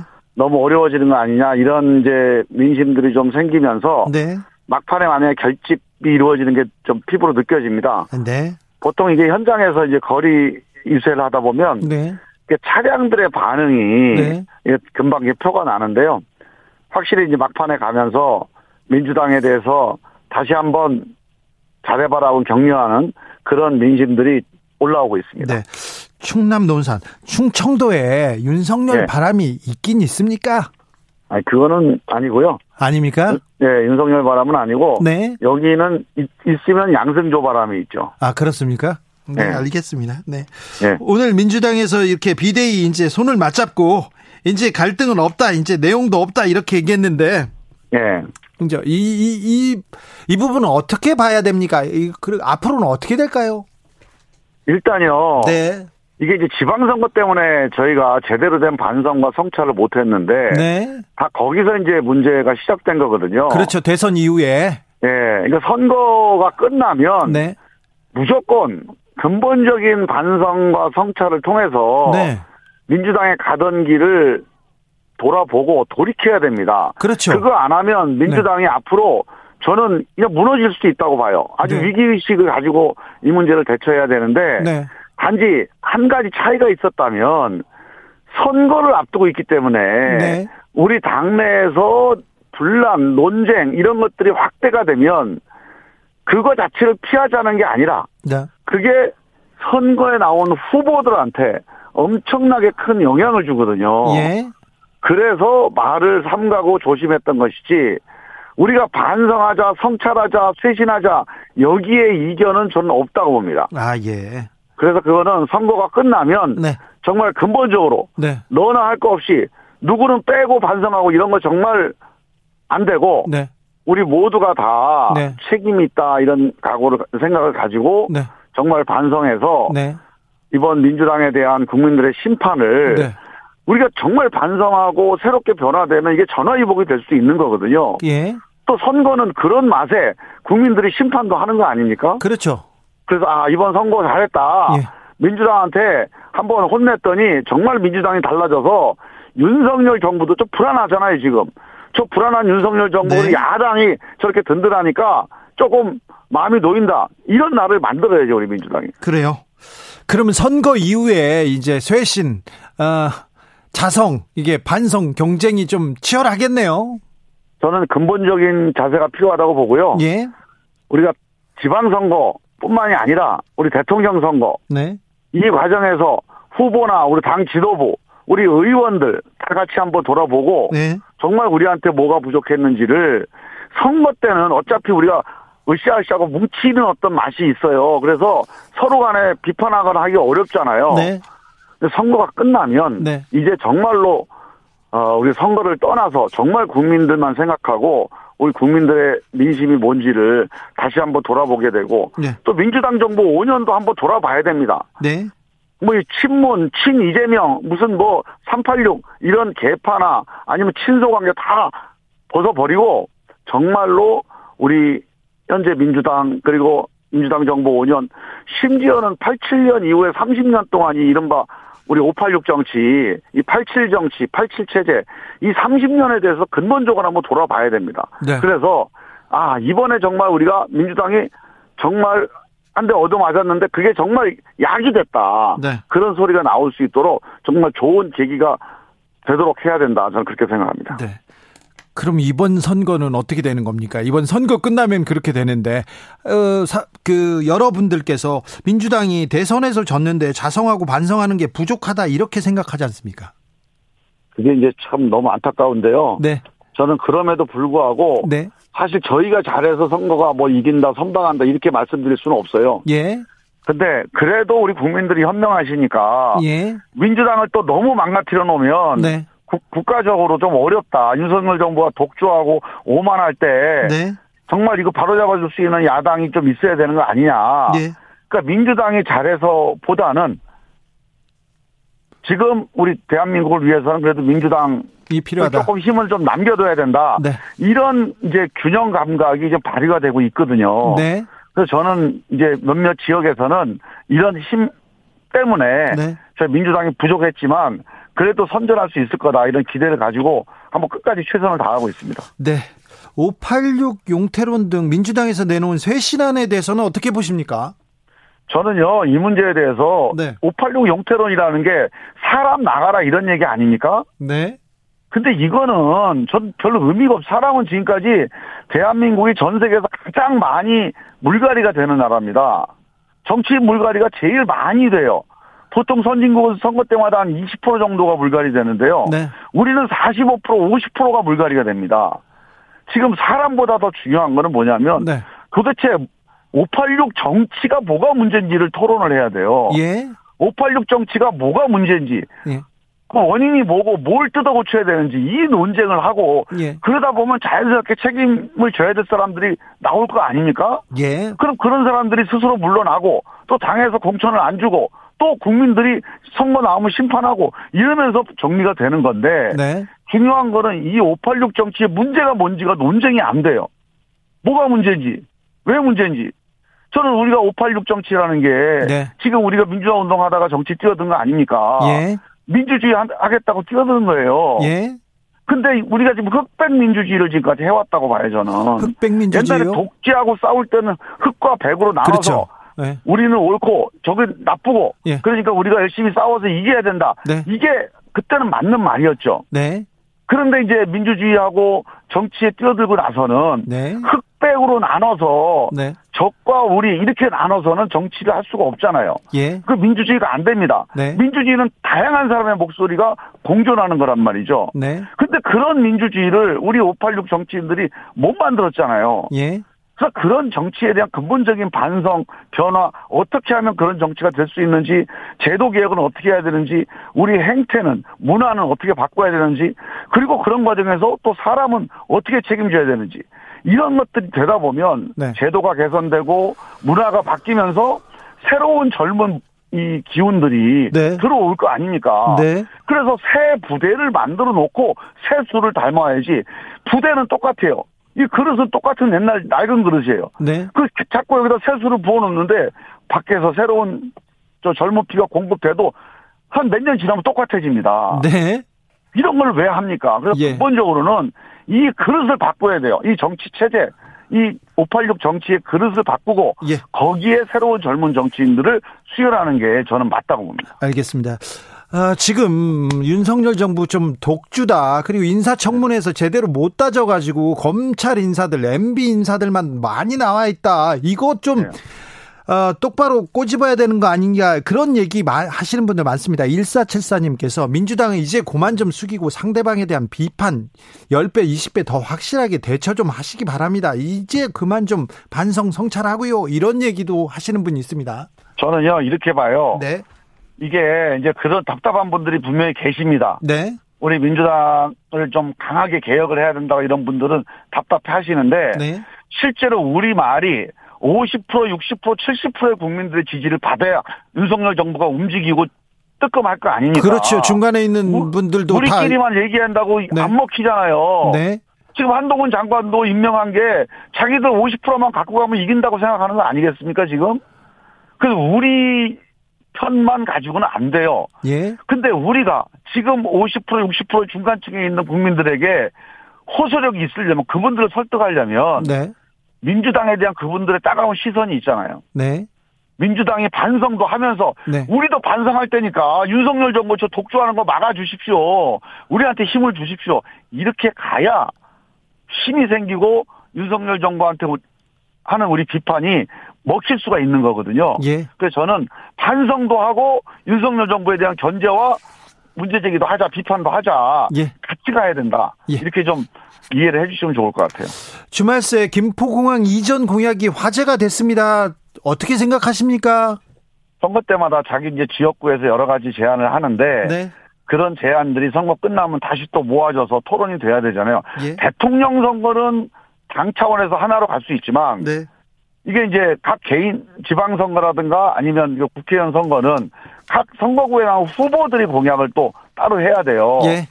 그래서 후보 공약인데 이게 선거가 지나면 당 차원에서 우리 이제 저 정확하게 예. 서로 이견을 조율해서 좀 정리 정돈을 해야죠. 네. 오늘부터 손실보상 이게 적용됩니다. 이렇게 해서 나 받았어 이렇게 하고 어 나는 언제 나온대 이런 얘기도 하는데 이 네. 부분은 네. 또 선거에 어떤 영향 미칠까요? 이제 그거 선거 가지고 연결시키는 얘기 는 언론에서 좀 안 했으면 좋겠어요. 아 그렇습니까? 예, 우리나라 예산 가지고 선거 예. 이틀 전에 뿌리는 정부도 전 문제라고 보는데요. 네. 이런 거를 우리 민주당이 자꾸 막아서면 또 우리가 민심을 안 살펴내고 공격받으니까 못한 거 아닙니까? 예. 근데 사실 정부도 이런 걸 하지 말아야 되는데. 네. 언론도 예. 그게 선거에 영향을 미친다. 또 선거에 유불리하다. 이런 논란 자체를 안 해야 됩니다. 네네, 그렇죠. 어떻게 국가 예산을 가지고 이렇게 돈 뿌려서 선거한다. 이걸 우리가 공공연하게 받아들이는 나라가 되면 안 되죠. 네네. 그 좀 한번 생각해보고, 어, 좀 고민해야 될 대목이기도 합니다. 예. 어, 법사위에 계시죠? 예. 예. 법사위원장. 어제부로 이제 법사위에서 이제 끝났습니다. 법사위가 해산됐어요. 아, 그렇습니까? 그렇죠. 5월 왠지. 29일까지가 법사위 임기입니다. 그래서 법사위원장은 어떻게 된답니까? 모르겠어요. 그 이제 우리가 옛날에 그 서로 간에 협의한 게 있기 때문에 문제는 저는 옛날부터 일관되게 주장을 하고 있는 게 네. 법사위의 체계 잡고 심사권이라고 하는 이런 사실상의 거의 위헌적인 기능이거든요, 이게. 그렇죠. 이게 이걸 없애야 됩니다. 상임위의 위에 옥상호가 아닙니까? 그러면 상임위라고 하는 국회의 권능을 무력화시키고 있어요, 지금. 근데 이게 법적인 근거도 없습니다. 법에는 체계 잡고 심사를 하라고 그랬지만 실제로 상임위 법안들을 마음대로 붙잡고 앉아 있거든요. 네. 근데 이거를 허용해주고 있는 거는 관행이에요, 관행. 이 관행을 법으로 뜯어 고쳐야 됩니다. 아니 근데 민주당이 그거 고치겠다고 했잖아요. 아니 그러니까 고치겠다고 했는데 자꾸 원내대표들이 당선만 되면 여야 간에 협상한다고 그래서 이걸 관철을 못 시키는데 네. 저는 이거는 이번 기회에 정말 정리하고 가야 된다. 제가 법사위 4년 하면서 느낀 게요. 그, 이 관행이 있는 상태에서 어떤 법사위원이 들어가더라도 자기 권한 이상으로 월권을 하게 돼 있습니다. 네. 그걸 막을 수가 없어요. 네.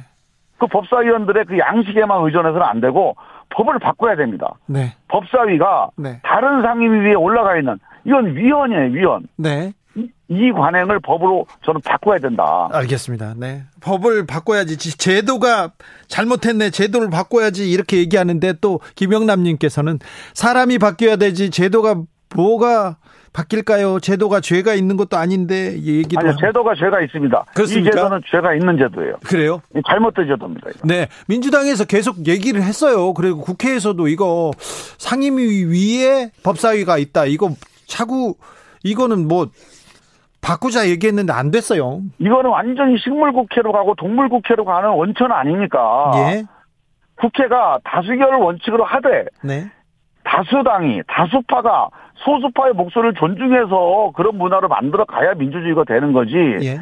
다수파는 독주할 자유가 있고 소수파는 발목 잡을 자유가 있고 결국은 양쪽 다 아무것도 못하고 이런 국회를 우리가 하고 있어요 지금. 네.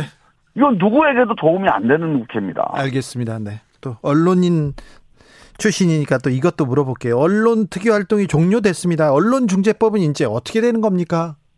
그 이제 본회의에 계류 중인데요. 네.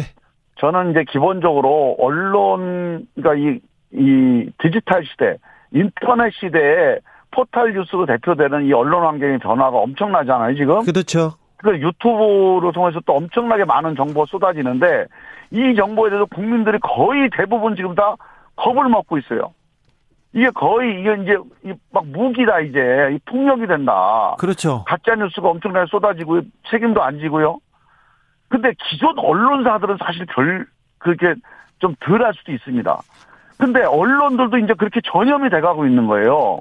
그 이걸 빨리 막아야 된다. 네. 그래서 저는 기존의 언론중재법을 포함해서 특히 네.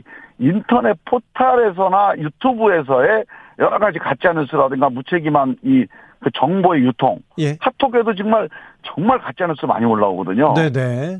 그 심지어는 지금 뭐야 우리 저 제가 선거 유세한다고 그 농협에 갔더니 네. 시골 농협의 조합장님 이래요.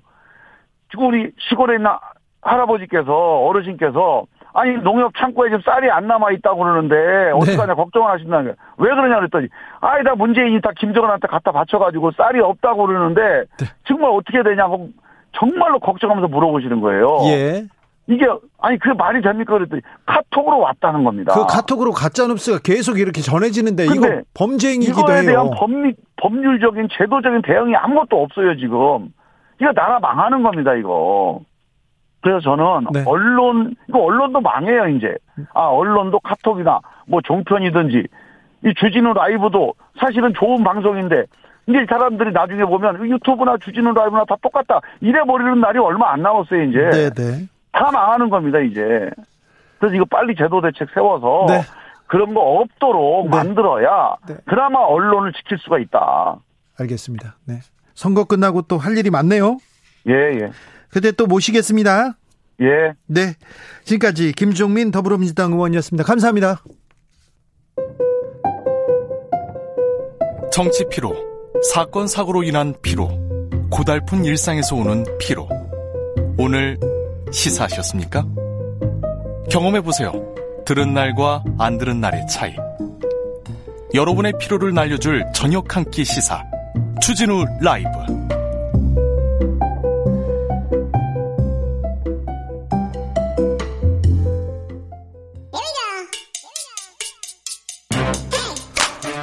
뉴스를 향한 진지한 고민 기자들의 수다 라이브 기자실을 찾은 오늘의 기자는 은지옥이요. 시사인 김은지입니다. 오늘 준비한 첫 번째 뉴스부터 가볼까요? 네, 라임 사건을 맡았던 검사들에 대한 술접대 재판이 현재 진행 중입니다. 아직도 재판 진행 중이에요? 네, 네. 아직 선고가 나지 않고 있고요. 예. 정확히는 검사와 전 검사와 현 검사에 대한 재판인데요. 네. 3월에 이어서 이번 공판에서도 피고인들이 무죄를 주장하고 있습니다. 무죄라고요? 네, 그렇습니다. 네. 오마이뉴스가 꾸준하게 좀 보도를 하고 있어서 이 내용들을 좀 정리했는데요. 우리가 따라가 봅시다. 네, 5월 24일 재판이 서울 남부지법 형사 11단독 박영수 판사 심리로 열렸습니다. 박영수 판사님? 네, 여기서는 이제 이주영 변호사가 피고인이기도 한데요. 네. 증인으로 증언대에 섰거든요. 네, 이주영 변호사는 그, 그 접대를 검사죠. 한 네, 접 접대를 받은 이게, 네, 접대를 받고 주도했던 그 네. 네, 피고인입니다. 네. 지금 혐의가 있다고 검찰이 기소한 당사자인데요. 네. 이 자리에서 단란 주점의 형태에 대한 아주 질문이 구체적으로 오고 갔다. 이렇게 오마이뉴스가 보도했는데 예를 들어서 2019년 7월달 문제의 장소에서 소위 룸을 잡은 계기가 뭐냐. 룸사롱에서. 네네. 동서역 인물로 지목됐던 청와대 행정관에 참석했냐 안 했냐. 네. 검사들이 자리를 떠난 시각이 정확히 언제냐. 이런 것을 두고 논란이 됐다라고 하는데요. 이번 재판에서 나왔던 이야기를 따르면 주대가 240만 원. 술값 240만 원. 네, 그리고 봉사료가 296만 원이었다라고 어, 합니다. 어, 지금 지금 지금 술값하고 지금 봉사료 따로예요. 이게 296만 원이. 네, 그렇다라고 재판에서 나왔는데요. 네.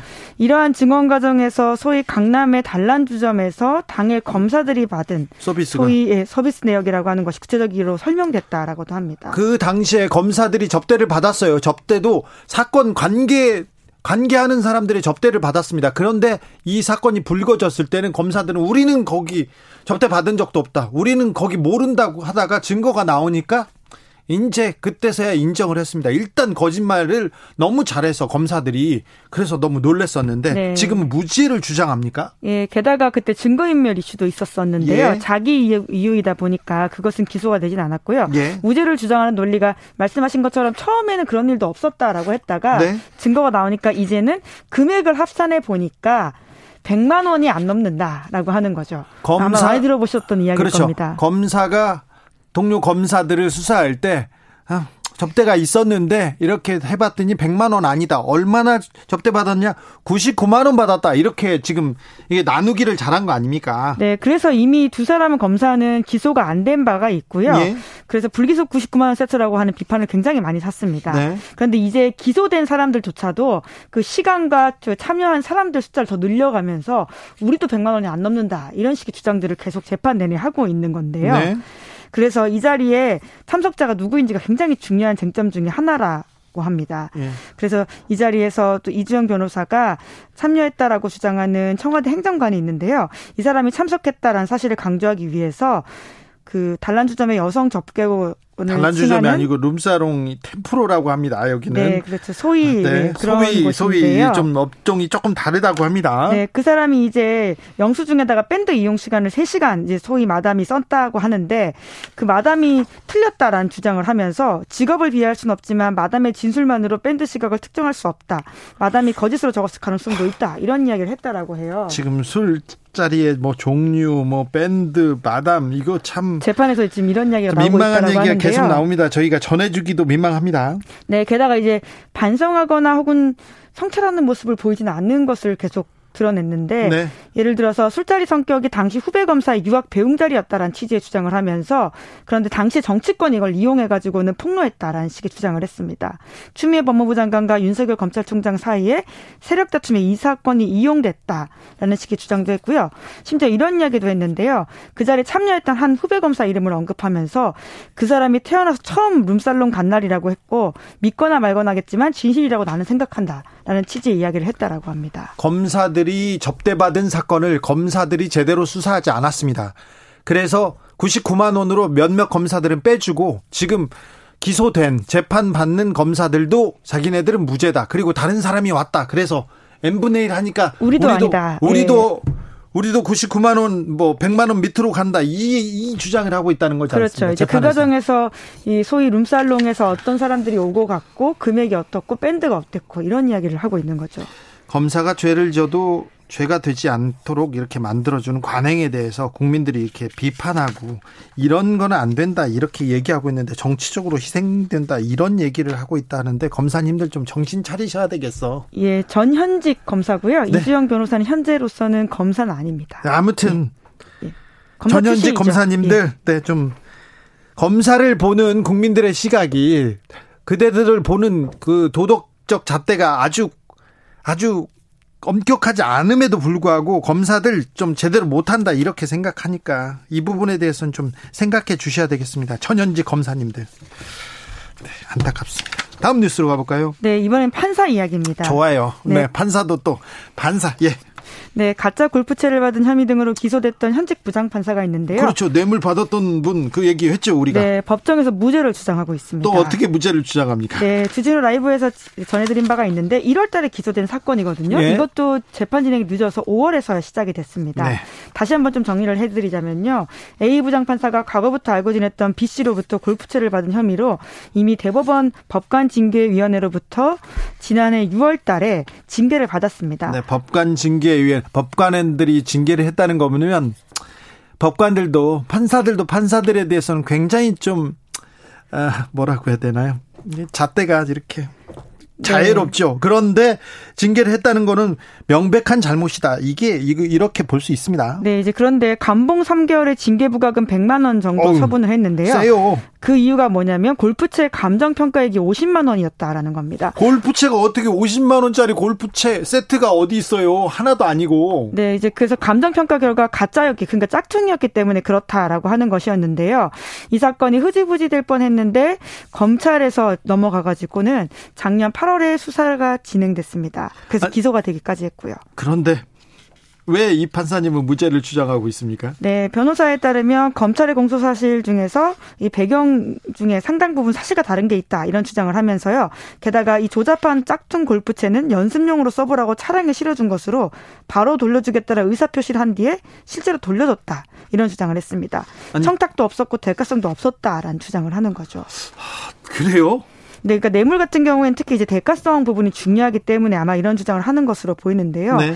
하지만 해당 부장판사가 기소된 혐의가 단순히 뇌물만 있는 게 아니라요. 정보통신망법 위반 혐의도 있습니다. 뭐죠? 이 부분이 뭐냐면 그 골프채를 줬던 B 씨에 대해서 이 사람이 법정 구속이 될지 안 될지 좀 알아봐 달라고 이야기했다라고 합니다. 네. 그 부분을 실제로 그 내부 시스템에 들어가서 검색을 한게 남아 있어가지고요. 그러니까 이 부분도 같이 기소가 범죄 됐습니다. 혐의자한테 지금 골프채를 뇌물을 받은 거 아니에요? 받고 지금 불법적으로 조회도 조회를 한거 네. 아닙니까? 네, 이제 그렇기 때문에 검찰 입장에서는 실제로 골프채를 주긴 줬고 돌려줬다라고 하더라도 그리고는 명시적이나 묵시적으로 이 같은 청탁이 있었다는 사실을 알고 있었다라고 하면서 이것이 뇌물죄가 된다라고 판단하고 기소했다고 뇌물이죠. 합니다. 그리고 누가 판사님한테 어, 제, 자기 생명이 지금 생명같이 중요한 그 그 자유권이 어떻게 될지 민신이 구속될 가능성이 있는 상황에서 구속된지 안 되는지 알아봐 달라면서 짝퉁을 줬겠어요? 그리고 이거 짝퉁이니까 좀 써보다가 그냥 버리세요 이렇게 얘기했겠습니까? 이거 좋은 거라고 얘기했겠지? 네, 이제 그때도 제가 말씀드린 적이 있는데요. 그 받았던 때와 돌려줬다라고 하는 때에 시기적으로 차이가 있어서 정말 그게 받았던 그, 게 짝퉁인지 아닌지는 좀 몰라요. 그 제품이 그 제품이 또그 네. 그 제품인지도 몰라요. 네, 그런 비판들을 사고 있고 네. 물론 자기 사건을 조회준 건 아닙니다. 다른 사건에 대한 부장 판사가 사건을 조회한 거긴 한데요. 이 또한 문제가 되는 사항입니다. 판사님한테 묻고 싶습니다. 이거 혹시 이거 모조품인데 모조품이 아니라 진품인데 모조품이라고 해서 가치를 떨어뜨려 가지고 자기 뇌물 액수를 이렇게 아예 떨어뜨린 건 아닌지 굉장히 의심 갑니다. 네, 그때 이제 법원 징계위에서 그렇게 한 게 아니냐 이런 비판들이 그때 있었는데요. 뭐 네. 결과적으로 확인을 하진 못했습니다. 그땐 강제 수사가 되고 있던 사안이 아니다 보니까 그렇죠. 이거 판사님들이 판사를 이렇게 좀 봐주려고 이렇게 만든 거 아닌가 이런 의심을 강력하게 해볼 수밖에 없어요. 네, 그렇잖아요. 네, 재판도 늦게 열리는 것에 대한 비판 기사도 이미 나왔는데요. 네. 이제 통상 불구속 피고인이 조금 더 늦긴 하지만 1, 2개월 내에 재판이 시작되거든요. 근데 이 건 같은 경우에는 1월에 기소가 됐는데 5월에서야 첫 재판이 시작되어서 사법농단 재판에서 판사님들 전 판사님들은 얼마나 질질 이렇게 재판을 지금 끌고 있는지 그렇죠. 아직 1심 결과가 양승태 전 대법원장 같은 경우에는 예. 그러니까 모든 예. 사람이 법 앞에 평등하다. 이, 전, 예. 이 얘기를 어떻게 합니까 판사님들, 검사님들? 네, 물론 이제 법원의 논리는 있습니다. 코로나19로 지연된 재판이 많았고 법원 인사가 최근에 있었기 때문에 네, 네, 네. 인사 이동이 있었다. 다른 네, 건 네. 없다라고 이야기하고 하세요. 있습니다. 네, 근데 지금 판사님들, 검사님들 법을 대하는 태도가 너무 불성실해 가지고 그러면서 국민들한테 법을 지키세요 이렇게 얘기하는 것 자체가 조금 너무하죠. 네. 다음 뉴스로 가보겠습니다. 네, 미국으로 좀 옮겨가서요. 미국 텍사스에서 끔찍한 총기 난사 사건이 일어났다라고 합니다. 저기 대부분 대부분 희생자가 초등학생들이에요. 초등학생이 무슨 잘못을 했습니까? 무슨 네. 잘못이 있어서 이렇게 총기에 이렇게 노출돼야 됩니까? 너무 사고가 많아요. 네, 그렇죠. 심지어는 이코노미스트 보도에 따르면요. 미국에서 인구 10만 명당 1살에서 24살 사이 어린이 청소년 청년의 사망 원인 1위가 총기 사고라고 합니다. 압도적으로 1위가 총기 사고예요. 네, 1960년대부터는 자동차 이런 교통사고가 1등이었는데요. 어느 순간 역전되더니 2017년부터는 의한 사망 사고가 1등이다. 이 나이 때는. 아이들을 지켜야죠. 총을 지키고 있어요. 총기 규제라는 얘기가 왜 안 나옵니까? 참. 예, 그러니까 미국 바깥에서 보면 그 이야기가 너무 답답하고 황당한 이야기인데요. 미국 예. 내에서는 그 총기 협회의 로비력이 너무 강하다라는 부분이 있어서 계속해서 총기를 없애다라는 이야기도 못 하고 규제 정도 이야기를 하는 것도 비판을 받고 있는 바가 있습니다. 네. 실제로 전미 총기 협회 같은 경우에는 지난 2016년 대선에서 트럼프 대통령에게는 7천만 달러, 그러니까 한국 돈으로 700 870억 정도의 돈을 후원했다라고 하고요. 자, 잠시만요. 총기협회에서 트럼프 전 대통령한테 876억 원을 지원했다고요? 네, 후원했다라고 합니다. 미국에서는 그런 거대 후원이 네. 가능하거든요. 네. 이번에 이제 공화당의 그 거물 정치인이라고 할 수 있는 미트롬니 상원 의원이 음. 이 희생자들을 애도하는 글을 쓰면서 해법 찾아야 된다 이런 이야기를 쓰니까 또 이 회원들이 자기네들이 너네한테 너한테 얼마나 후원했는지 아냐라고 하면서 배은망덕하다라고 공격을 했는데요. 네. 실제로 미트롬니 의원이 전미 총기협회로부터 받은 후원금도 한국 돈으로 165억 원에 달한다라고 합니다. 어마어마한 로비력을 자랑하고 있는 거죠. 그런데 총기 난사 있을 때마다 좀 막아야죠. 규제에 대한 얘기가 나와야 되는데 더더욱 안 나오네요, 요새는. 네, 샌디욱 사건이 일어났던 게 2012년이고 그때도 초등학생이 수명 숨졌거든요. 근데 10년 지났는데도 똑같은 사건이 반복된다라고 하는 것은 미국 사회가 어느 정도 어떤 부분에서 시스템이 고장났다라고 하는 것이기 때문에요. 트럼프 전 대통령은 오히려 또 총기 소유해야 된다고 또 목소리를 높여요. 네, 심지어 이제 총에는 총으로 맞서야 된다 이런 논리를 지금 대하고 있는 건데요. 악의 존재가 시민들을 무장시켜야 할 이유다라고 하면서 오히려 학교 교사들이 총기로 무장해야 된다 이런 주장을 하고 있습니다. 아이고 머리야. 네. 여기까지 하겠습니다. 예. 기자들의 수다 시사인 김은지 기자 함께했습니다. 감사합니다. 네, 감사합니다. 교통정보센터 다녀오겠습니다. 이승미 씨.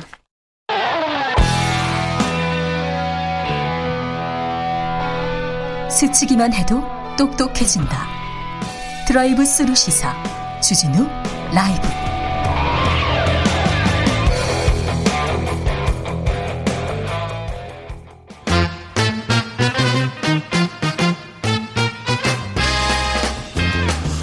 정치권 뉴스 민심은 어떻게 보고 있을까요? 여론조사 빅데이터로 집중 분석해 보겠습니다. 여론과 민심. 이강윤 한국사회 여론연구소 소장 어서 오세요. 안녕하세요. 전민기 한국인사이트 연구소 팀장 어서 오세요. 안녕하세요. 네. 지방선거 사전투표율이 20%를 넘었습니다. 조금 의미 있게 좀 짚어봐야 될 대목이 보입니까? 네, 우선 사전 투표율이 높다. 이 말은 지지 정당이나 후보에 대한 확신 투표가 많다. 그리고 정치 참여 욕구가 높다. 이런 네. 얘기일 텐데요. 이번에 20.62% 전국 지방선거 사상으로는 제일 높습니다. 이 전에 비해서 한 0.4%포인트 높아지는 것인가 크게 늘어난 건 아닌데. 그렇죠. 정, 강원이 전남과 대구는 원래 전남은 항상 높고 대구는 음. 제일 낮아요. 네. 그건 이번에도 똑같은데 강원도가 무려 25.2%로 상당히 높네요. 2위예요. 네. 2위. 강원에서 지금 이 말은 네. 김진태 후보와 이광재 전 강원지사가 지금 붙고 있지 않습니까? 네.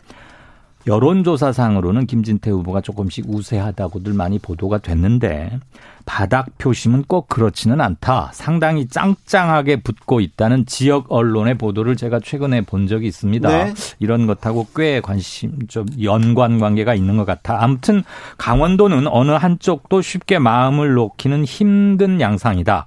왜냐하면 어느 한쪽이 one side하게 이겨버리면 사전 투표나 뭐 투표율 자체가 그렇게 높을 리가 없습니다. 네. 그래서 투표율이 높다. 특히 사전 투표율이 높다는 것은 특정 정파의 유불리를 이제는 말할 수는 없습니다. 사전 네. 투표율 자체가 높아지는 것은 더 이상 뉴스가 결코 아니고요. 팽팽하다. 팽팽하고 짱짱하게 붙고 있다. 그래서 이번 선거에 관심이 높다는 반증이 아닐까 싶습니다. 네. 저는 이제 그 지방선거나 사전투표를 보면 연휴나 휴일이라는 키워드가 보여요. 예. 그러니까 계속 보시면 이제 그 고관여층들도 사전 투표를 또 많이 하는 추세고요. 예? 이제는 어디서나 할 수 있기 때문에 사전 투표를 좀 많이 합니다. 그래서 네, 사실 계속 늘고 있어요. 예, 그래서 그 수요일은 그냥 온전히 하루를 좀 휴일로서 보내고자 하는 분들도 좀 키워드에서 많이 읽히기 때문에 네. 저는 그 결과는 수요일에 합쳐서 좀 봐야 되지 않을까라는 그렇죠. 생각을 해봅니다. 이, 이 대목도 중요합니다. 예. 자, 이번 지방선거 빅데이터로 쭉 보면 어떤 어떤 점들이 보입니까? 지금 이제 언급량 자체가 한 달에 20만 건이에요. 근데 윤석열 대통령이 88만 건, 이재명 후보가 45만 건이니까 네. 지방선거 자체 그리고 다른 후보들 이름은 사실 보기 힘들고 뭐 정책이라든지 공약 이런 키워드도 좀 찾기는 힘든 상황이에요. 이번 지방선거 관심이 조금 떨어져 보인다 이렇게 이 연관어 언급량이나 키워드의 어떤 상관성 그리고 어 감성어 자체로 봤을 때는 다른 선거에 비해서 저는 감히 좀 지방선거에 대한 관심은 그렇게 높지 않다. 오히려 차라리 대선의 뭐 연장선, 2차전 뭐 이 정도로 좀 봐야지 지방선거 자체에 대한 관심은 저는 좀 크게 이 빅데이터 데이터로는 읽히지 않고 있다 이렇게 좀 말씀드리겠습니다. 빅데이터로 보면 이번 지방선거 그래도 키워드는 뭐가 뭐가 잡힙니까? 보시면 일단 뭐 정책이나 공약 중에서는 부동산과 경제 관련해서 아, 그렇죠. 예, 이야기 나오고요. 뭐 그 외에는 사실 인물은 크게 뭐 윤석열 대통령과 이재명 후보 정도 두 사람 이름 정도 나오고 지역이 세분화된다거나 뭐 이런 내용은 좀 없어요. 그러니까 크게 보는데 자세히 들여다보지는 않고 있는 것 같은 그런 느낌이 듭니다. 예. 관심이 네. 대선에 비해서는 흩어질 수밖에 없는데 그렇죠. 네. 대선에는 양 팀이 물론 두 후보 모두 비호감도도 꽤 높았고 실수도 많이 있긴 했지만 투표율이 임박할수록 총 결집하면서 긴장감마저 불러일으켰잖아요. 네. 이번 지방선거는 지난 대선의 연장전이나 대리전 성격이 강하긴 한데 크게 달라진 점은 양측의 결집 강도가 좀 다르다. 네. 음. 국힘은 비교적 꽤 갈, 결집이 돼 있고 아? 게다가 크게 잘못했다고 생각하는 일이 별로 없는 것 같아요. 네. 그쪽 분들이 생각하실 때는. 네. 근데 민주당 지지층에서 볼 때는 조금 성에 안 차는 일이 좀 몇 번 있었죠. 좀 그렇죠. 그러니까 아무래도 조금 대선 진 대선 패배의 여파에다가 그런 것들이 몇 개 더해지니까 네. 조금 가라앉아 있습니다. 네. 조혜숙님 요즘 솔직히 정치에 대한 관심이 커졌다기보다는 그냥 투표는 꼭 해야 하는 것이라는 생각이 듭니다. 투표는 꼭 해야 됩니다. 투표를 하는 사람이 주인이고 아니면 손님이라고 안창호 선생이 말씀하셨지 않습니까? 자, 김포공항 이전 문제가 갑자기 갑자기 네. 지난 주말에 빅이슈로 떠올랐는데 이 부분은 어떻게? 아 일단 이거 여론조사 공표 금지 기간이어서 네, 네. 저희들은 하더라도 공식적으로 이거 여론조사를 할 시간 조사가 별로 없었고 네. 한두 개 있었 수 있지만 지금 공표할 수 없으니까 아, 네. 밝힐 수는 없는데 이게 불과 2, 3일 사이에 커졌다가 점점점 작아지는 추세로 접어들어가는 과정이 썩 개운치가 않고 그다음에 이것을 제기했던 측에서의 원래 의도와는 다르게 유통되어지는 것 같고 네. 지역별로 이거를 반응하는 게 많이 달라서 네.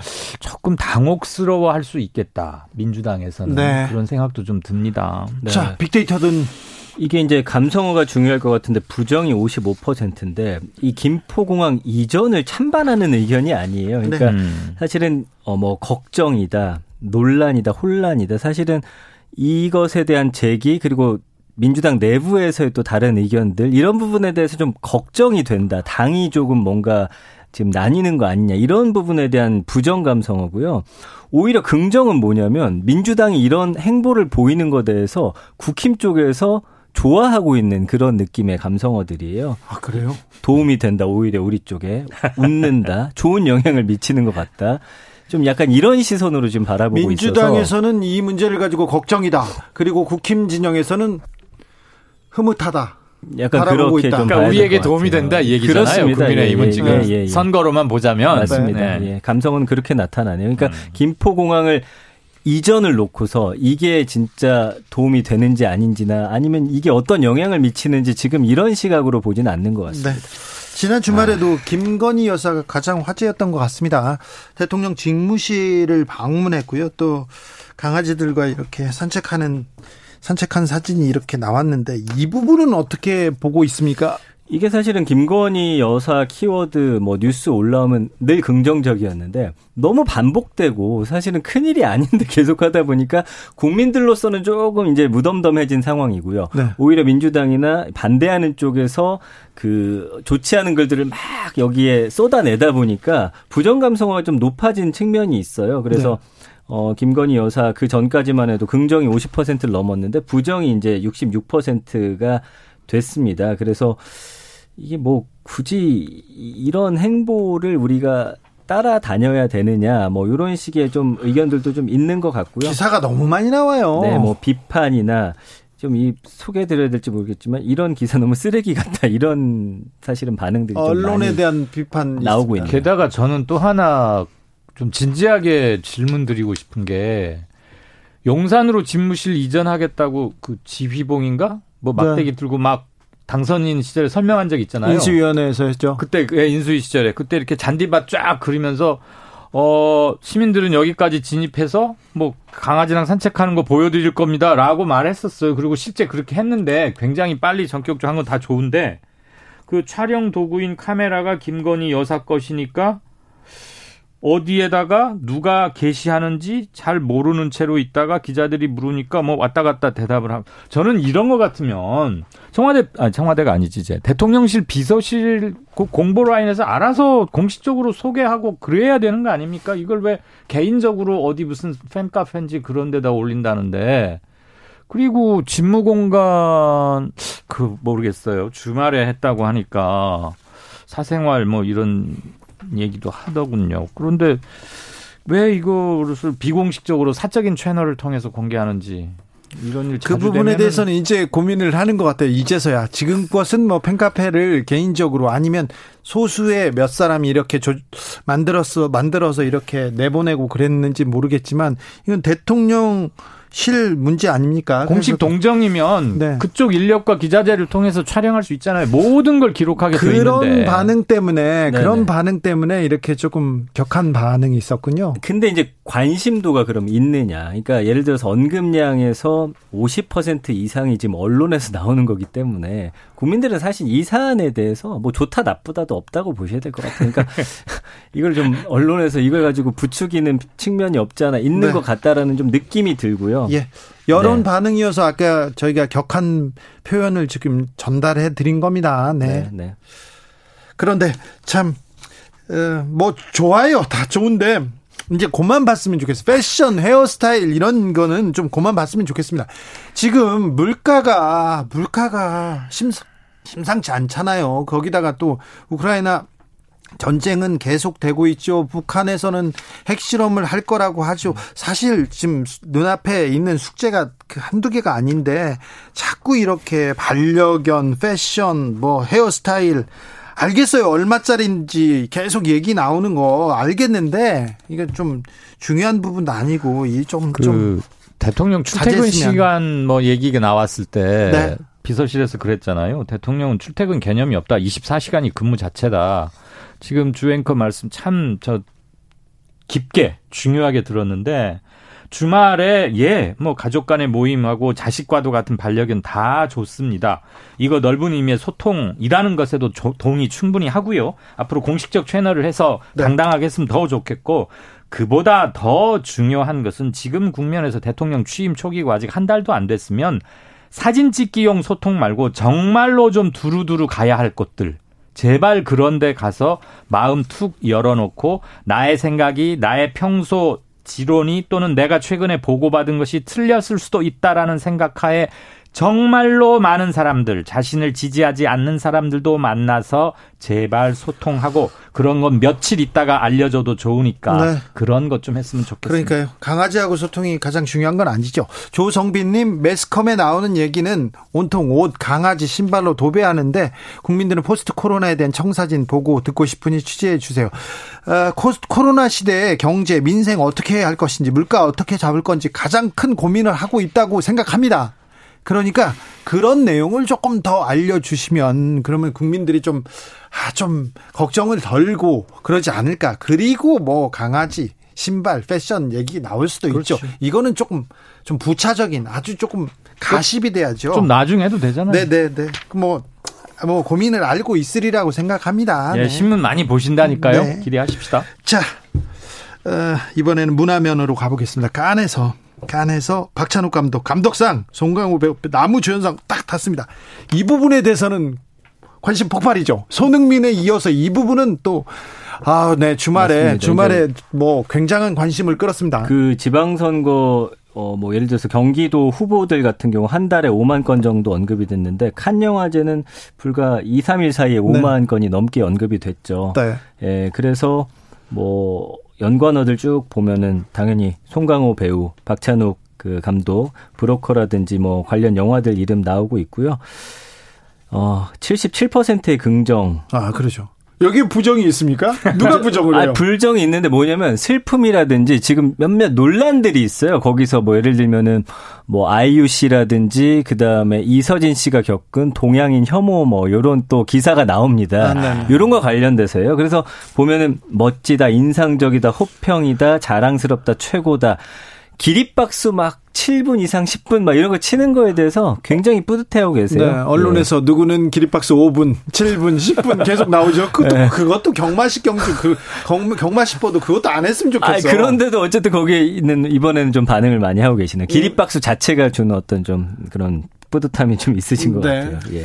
우리 영화들이 일본 영화 전성기 시절에 유럽 영화제 세계 주요 영화제를 석권하다시피 했던 일본 보다 결코 못하지 않다. 네. 그리고 최근에는 뭐 주요한 부분에서 네. 알짜 있는 영양가 있는 것들 받아내는 것 참 흐뭇하고 대단합니다. 봉준호, 음. 박찬욱, 송강호 등등등 어디다 내놔도 네, 그런 점에서 강수현 씨의 죽음은 또 한번 아, 쉽긴 예. 하지만 전 세계에서 이제 손꼽힙니다. 예. 이제 우리 문화 콘텐츠를 만드는 사람들은 우리나라를 넘어서 예전에는 한류 바람이 부는 중국이나 아시아 음. 얘기했는데 이제는 전 음. 세계를 내놓고 전 세계를 두고 이렇게 어, 각본을 쓰고 연기를 네. 하고 그렇습니다. 이제는 우리가 중심이라는 생각을 가장 먼저 가져야 되고요. 예. 우리는 자부심을 갖기에 충분합니다. 그러니까요. 지금도 뭐 뉴욕 타임즈나 어디에 특집으로 K 컬처 한국 무비 뭐가 나왔다고 호들갑 떨거나 좋아한다는 것은 아직도 우리 스스로를 주변인이라고 생각하고 있다는 반증이거든요. 네. 이제 그 벗어나야 돼요. 외국의 보도가 된 거 가지고 놀래지 말자고. 네. 아, 그래서 이제 감성어가 바뀐 게 뭐 예를 들어서 예전에 이제 처음 수상한다든지 이랬을 때는 뭐 미쳤다, 말이 안 된다, 막 이런 격한 감정들이 많았는데 네. 이게 좀 반복적으로 수상하다 보니까 아까처럼 요 자연스러워요. 예, 그, 그 표현 자체가 좀 네. 이렇게 내려왔다고 봐야 될까요? 이제 칸이 이제 저 땅끝마을 옆에 있는 어디 예. 동네에서 그냥 우리 동네에서 하는 것 대종상 시상식 때 박찬욱 이번에 감독 탔어? 음.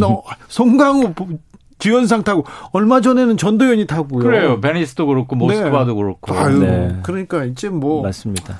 이제 뭐 게다가 넷플릭스에서도 뭐 뭐죠 오징어 게임이 그 이후로 막 계속 안타 여러 배 치지 않았어요? 맞습니다. 네. 그러니까 예. 하이컬처건 대, 대중 예술이건 장르 구분이 없어요. 그리고 뭐 BTS도 음. 있잖아. 네. 예. 손흥민도 있고.